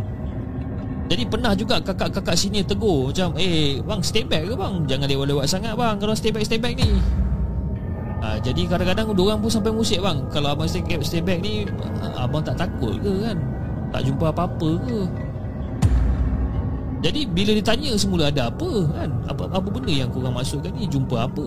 Ha, tak ada apalah bang, saja je musik kan. Eh nak jadikan cerita saya ni jenis yang hati kering sikit. Jadi saya sambung je lah kerja macam biasa. Jadi sebelum balik saya tutup pintu kayu dan saya kunci serta mangga pintu tu. Jadi masuk bulan kedua, kelas tambahan malam untuk tahun 6 bermula di sekolah saya. Jadi sebagai guru baru saya ditugaskan eh saya tidak ditugaskan untuk mengajar tahun 6 tapi kerap diminta menggantikan guru-guru sekiranya mereka ada hal lain. Jadi sampailah pada satu malam ni iaitu almarhum guru besar saya telefon saya dan bertanyakan sama ada saya telah kunci pintu bilik media ke belum. Assalamualaikum cikgu. Ni saya ni guru besar. Saya nak tanya ni kalau kamu ada kunci tak bilik media tu? Kamu dah kunci ke bilik media tu? Bila kamu dah, dah tak guna Kamu ada kunci ke tak? Eh dah cikgu. Saya memang dah kunci dah. Dan kunci tu memang ada dengan saya sekarang ni. Ya ke kamu kunci? Sebab apa Saya tanya kamu ni? Sebab tadi saya nampak pintu bilik tu terbuka Bukan apa Saya takut barang-barang hilang Eh jadi kalau boleh kamu datang balik Kamu datang balik ke sekolah Dan kamu kunci balik pintu tu ya Oh ya ke cikgu Ah okey okey okey okey. Saya kejap lagi lepas saya dah selesai urusan saya saya datang balik. Saya datang balik saya kuncilah balik pintu tu. Kok saya terlepas pandang kok tadi agaknya kan. Dan kejadian ni dia berulang-ulang kali. Uh, dia terjadi berulang kali. Berulang kali di mana pintu tu tak dikunci. Sampailah saya ni jadi pelik macam eh apa hal pula? Every time saya kunci bilik tu apa semua Dan guru besar kan call Cakap pintu tak tak kunci Pintu tu bilik terbuka dan sebagainya. Saya sampaikan Tukar Mangga baru Tukar kunci baru Dan kejadian yang sama tetap berlaku juga Sampailah pada satu malam ni Sampailah pada satu malam ni Saya diminta menggantikan guru Untuk kelas tambahan malam Dan kebetulan pula nak dijadikan cerita kebetulan pula kelas yang saya ajar ni memang bertentangan opposite dengan bilik media tersebut. Jadi masa mula-mula saya datang saya memang nampak pintu bilik media ni memang bertutup dan bermangga. Memang saya nampak benda ni. Dan lebih kurang dalam setengah jam saya mengajar itu. Saya tengah mengajar student dalam dua setengah jam saya kira saya nak pusing lah. Balik saya nak pusing untuk tulis dekat papan hitam ni saya pusing. Dan bila saya nampak dekat bilik media tu Saya ternampak seolah-olah pintu bilik media tu terbuka perlahan-lahan. Seolah-olah macam ada sesuatu yang menolak dari dalam Masa saya nampak benda ni memang meremang segala murung rumah saya ni Dan belum sempat saya pusingkan badan saya ni Saya ternampak ada satu kelibat hitam tinggi berdiri di bahagian dalam bilik media tersebut. Ah, masa tu barulah saya rasa takut. Padahal saya dah cakap dah tadi ni. Saya ni memang orang yang agak kering hati sikit. Masa tu saya rasa agak takut. Menggigil-gigil juga saya nak habiskan kelas malam tu. Dan saya bernasib baik mujurlah tak ada seorang pun anak murid saya pandang keluar masa tu. Ah, kalau tak tak tahulah apa yang jadi sebenarnya. Eh. Jadi lepas beberapa hari selepas kejadian ni Saya nekatkan hati untuk buat sesuatu Sebab saya memang dah tak larat Ataupun dalam erti kata lain Saya memang dah tak berani datang Saya memang dah tak berani datang waktu malam Memang dah tak berani Jadi Saya nekat dalam hati untuk buat satu Saya datang, saya nak datang Untuk memanjat tangga sekolah Untuk mengunci pintu bilik tersebut setiap malam Memang dah tak larat jadi saya tunggulah rakan-rakan guru dan anak-anak murid sesi petang semuanya balik. Jadi lebih kurang dalam pukul 6.45 petang tu bila sekolah dah mula lengang, saya naik ke bilik media. Jadi saya saya berdiri je dekat luar bilik tu. Saya berdiri dekat luar bilik tu. Dan saya pun bagi salam Assalamualaikum. Assalamualaikum. Uh, Tok, Nek. Anak cucu minta maaf eh, kalau mengganggu. Dan juga nak minta maaf eh, Kalau selama ni anak cucu tak tahu Yang tempat ni tempat tinggal atuk dengan nenek selama ni. Ni anak cucu nak minta tolong Nek sangat-sangat ni eh. Saya ni anak cucu ni orang baru. Baru je mula kerja kat sini. Jadi kena jaga, kena kemas bilik ni Jadi kalau atuk dengan nenek nak duduk sini Duduklah. Kalau atuk dengan nenek nak lalu, lalulah. Tapi saya nak minta tolong ni. Kalau katakan pintu ni terbuka ke apa Lepas tu tolonglah kuncikan balik je Sebab kalau barang hilang nanti anak cucu kena ganti. Gaji pun belum dapat Duit pun tak ada. Kesianlah saya tu Kesianlah saya ni Maksud tu agak bertawakal je lah Buat macam tu Bertawakal je kan? Padahal aku tahu benda ni memang Saya tahu memang benda ni salah sebenarnya tapi saya bertawakal je untuk buat benda tu pada waktu tu dan sebelum balik ke, sebelum ke bilik tu saya dah sempat baca ayat kursi tujuh kali buat pendinding diri kan. Jadi lepas je saya baca, uh, lepas je saya bercakap macam tu. Habis je saya bercakap, tiba-tiba saya rasa ada angin sejuk lalu ke tepi saya. Ah, masa tu memang meremang lah semua bulu roma masa tu. Tapi tawakal je ni tawakal. Saya tarik balik daun pintu tu, saya kunci, saya mangga. Dan lepas saya kunci pintu je Kunci saya mangga ketuk Saya mangga Saya terus gerak Memang dah saya dah tak toleh-toleh dah dekat bilik tu Jadi lepas beberapa hari pada lepas tu Guru besar datang jumpa kat saya uh, Cik uh, Ni cikgu Sini saya nak tanya ni Awak ni masih datang malam-malam kunci pintu bilik tu ke? Uh, tak ada cikgu Mana ada dah Tak ada Tak ada siapa-siapa call Jaga pun tak ada call saya ke apa Untuk kunci memang tak ada jadi guru, guru besar saya masa tu dah buat muka pelik. Sebab dia kata bila dia datang Jengah anak-anak murid kelas tambahan dalam pukul 8 gitu Pintu bilik tu terbuka luas. Tapi bila nak balik dalam pukul 9 lebih Dia lalu pintu bilik tu dah tertutup. Siap bermangga lagi. Jadi dia memang ingatkan saya yang datang Dan guru besar tu pula cakap Bukan dia seorang je yang nampak Cikgu-cikgu lain pun yang nampak Jaga pun nampak juga jadi saya pun ceritalah dekat guru besar apa yang saya dah buat. Saya cakap kat dia yang saya you know, minta izin you know, suruh dia apa kunci balik bilik dan sebagainya. Lepas tu guru besar tu ketawakan saya pula. Dia kata guru yang sebelum ni jaga bilik tu macam itulah juga kisah dia. Setiap pagi buku-buku dan barang-barang dalam bilik tu memang terabur, berterabur, diroboh-robohkan. Jadi satu hari ni cikgu tu dah tak boleh tahan, dia dah naik angin, dia maki-maki dekat dalam bilik tu. Dan esok paginya tengok semua rak-rak dalam bilik tu dirobohkan juga Habis berterabur satu bilik Jenuh lah dia nak kena kemas balik ha, Itu cikgu yang sebelumnya Sebelum saya ni Jadi bila saya dengar balik cerita cikgu Apa cikgu apa guru besar ni Saya pun jadi geram Rupa-rupanya ada kisah dekat dalam bilik media tu sebenarnya. Tapi tak diberitahu Sebab tak nak saya takut. Ha, Itu yang buat saya bengang dengan cikgu besar ni ha, Dengan guru besar ni. Jadi lepas guru besar cerita tu Dia tengok saya terkedu semacam. Dia cover lah dengan puji-pujian. Oh, Dia kata baguslah eh bilik tu kemas eh. Cantik bilik tu awak jaga bagus-bagus eh. Dia cover balik benda macam tu.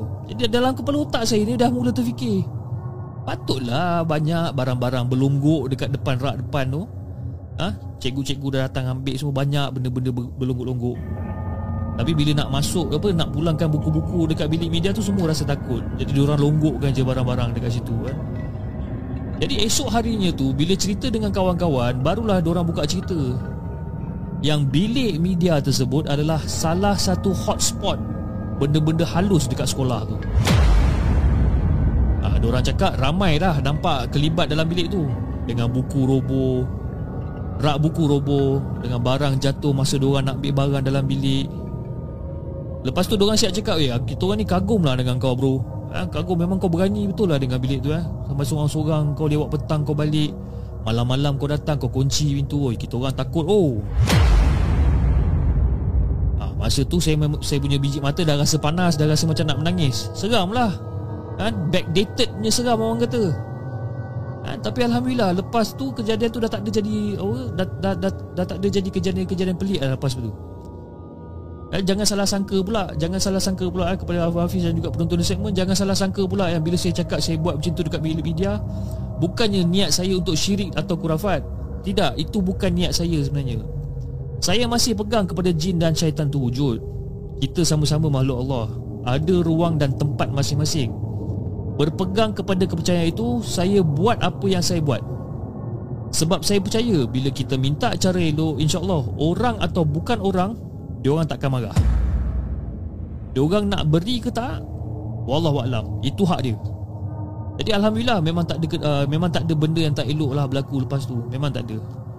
Jadi sekarang Bilik tu dah dijadikan Store simpanan Untuk simpan kerusi dan meja Yang tak dipakai Ha, kadang-kadang saya ada jugalah lalu depan lalu lalang depan bilik tu sekali-sekala. Kan? Tapi tak adalah nak meninggal memang tak. Saya lalu lah lalu lalang depan bilik saya sekala. Tapi every time saya lalu dekat depan bilik tu memang saya lalu laju lah. Saya memang tak nak, tak nak toleh lah. Janganlah, tolonglah jangan ada benda yang menegur ke apa. Memang saya lari macam lipas kudung lah jawabnya.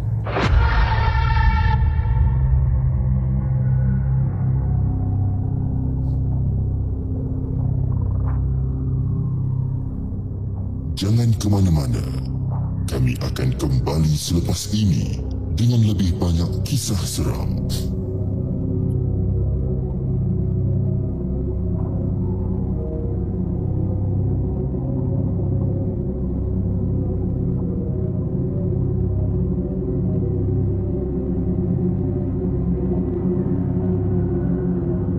Okey guys, itu dia cerita cerita yang berjudul Rahsia Suram di Bilik Widya. Okey guys, uh, jam pun telah menunjukkan pada pukul 12.19 minit malam kita pun dah dah overshot sebenarnya sebab sepatutnya kita punya persiaran selama 1 jam ke 1 jam setengah tapi kita dah overshot almost 2 jam untuk malam ni. Jadi saya rasa itu uh, kisah rahsia suram di bilik media ni adalah uh, kisah yang terakhir untuk malam ini. Uh, dan juga saya ingin mengucapkan ribuan terima kasih kepada semua penonton-penonton yang masih lagi setia menonton uh, rancangan live uh, malam Ah, tengok nama show pun dah lupa dah. Live malam podcast untuk malam ini, okey. Dan cerita memang cerita-cerita panjang yang saya bacakan malam ini dan saya harap uh, cerita-cerita yang dibacakan uh, kamu semua anda semua uh, orang kata seronok mendengarnya dan orang kata rasa takut seorang-seorang tu apa dan muka korang. saya pun kadang-kadang rasa takut juga guys ni seorang-seorang. Okey, sebelum saya mengakhiri saya punya uh, rancangan untuk malam ini, saya juga uh, ingin mengambil kesempatan ini untuk uh, mengingatkan anda semula tentang kita punya uh, snapback merchandise yang kita dah uh, release untuk pre-order. Anda boleh pergi ke uh, laman uh, shopee.com.my slash hello segment untuk apa, membuat pembelian secara pre-order uh, untuk topi the segment. Kita hanya buat lebih kurang dalam 50 pieces saja dan benda ni tiada reproduction. Memang kita tak buat reproduction yang baru. Dan jika anda tengok di di screen sekarang ni dia punya tulisan the segment di bahagian depan tu adalah tulisan 3D tulisan 3D uh, jahitan yang tebal dan juga di bahagian dalam topi pun ada jahitan uh, tape jahitan tape yang bertulisankan the segment dan juga kita ada woven tag. Woven tag the, ataupun kita panggil dia sebagai authenticity tag di mana ini adalah topi original keluaran uh, the segment dan uh, make sure korang beli yang original lah okay, daripada kita punya Shopee. Jadi uh, macam saya katakan tadi hanya 50 pieces saja yang di diproducekan buat masa ini dan kami tidak akan produce lagi kalau katakan benda ni habis. Dan uh, bila saya tengok balik dekat saya punya Shopee tadi, uh, sekarang kita dah mencecah hampir dalam 30 order. Jadi ada lebih kurang dalam 20 order lagi untuk dipenuhkan. Jadi uh, insyaAllah kita akan buat penghantaran uh, topi the segment ni selewat-lewatnya sebelum selewat-lewatnya sebelum 30 hari bulan Januari insyaAllah kalau tak ada aral melintang insyaAllah. Dan jika anda nampak sekarang ni okay, uh, bahagian dalam topi ni kita ada uh, woven tag berwarna putih SGMNT dan ini adalah tag original daripada the segment. Okay, So itu saja guys untuk malam ini dan again saya ingin mengucapkan ribuan terima kasih kepada semua penyumbang uh, melalui super sticker dan super chat kepada hantu Jepun dan hantu hantu Jepun dan juga Jenglot kerana uh, sudi uh, untuk menjadi membership sebahagian daripada uh, ahli keluarga The Segment dan juga anda semua subscriber dan juga penonton-penonton di segmen pada malam ini. Dan insyaAllah guys, kalau tiada ram lintan jika dipanjangkan umur, insyaAllah kita akan jumpa lagi pada hari esok, uh, Jumaat. Bukan esok lah, kira malam ni lah eh. Uh, pada pukul 10.30 malam insyaAllah kita akan berjumpa lagi sekali untuk uh, live malam podcast uh, yang terakhir untuk pada minggu ini dan uh, insyaAllah kita akan jumpa lagi. Okay, jangan lupa like, share dan subscribe channel The Segment. Kita jumpa lagi on the next coming episode. Assalamualaikum.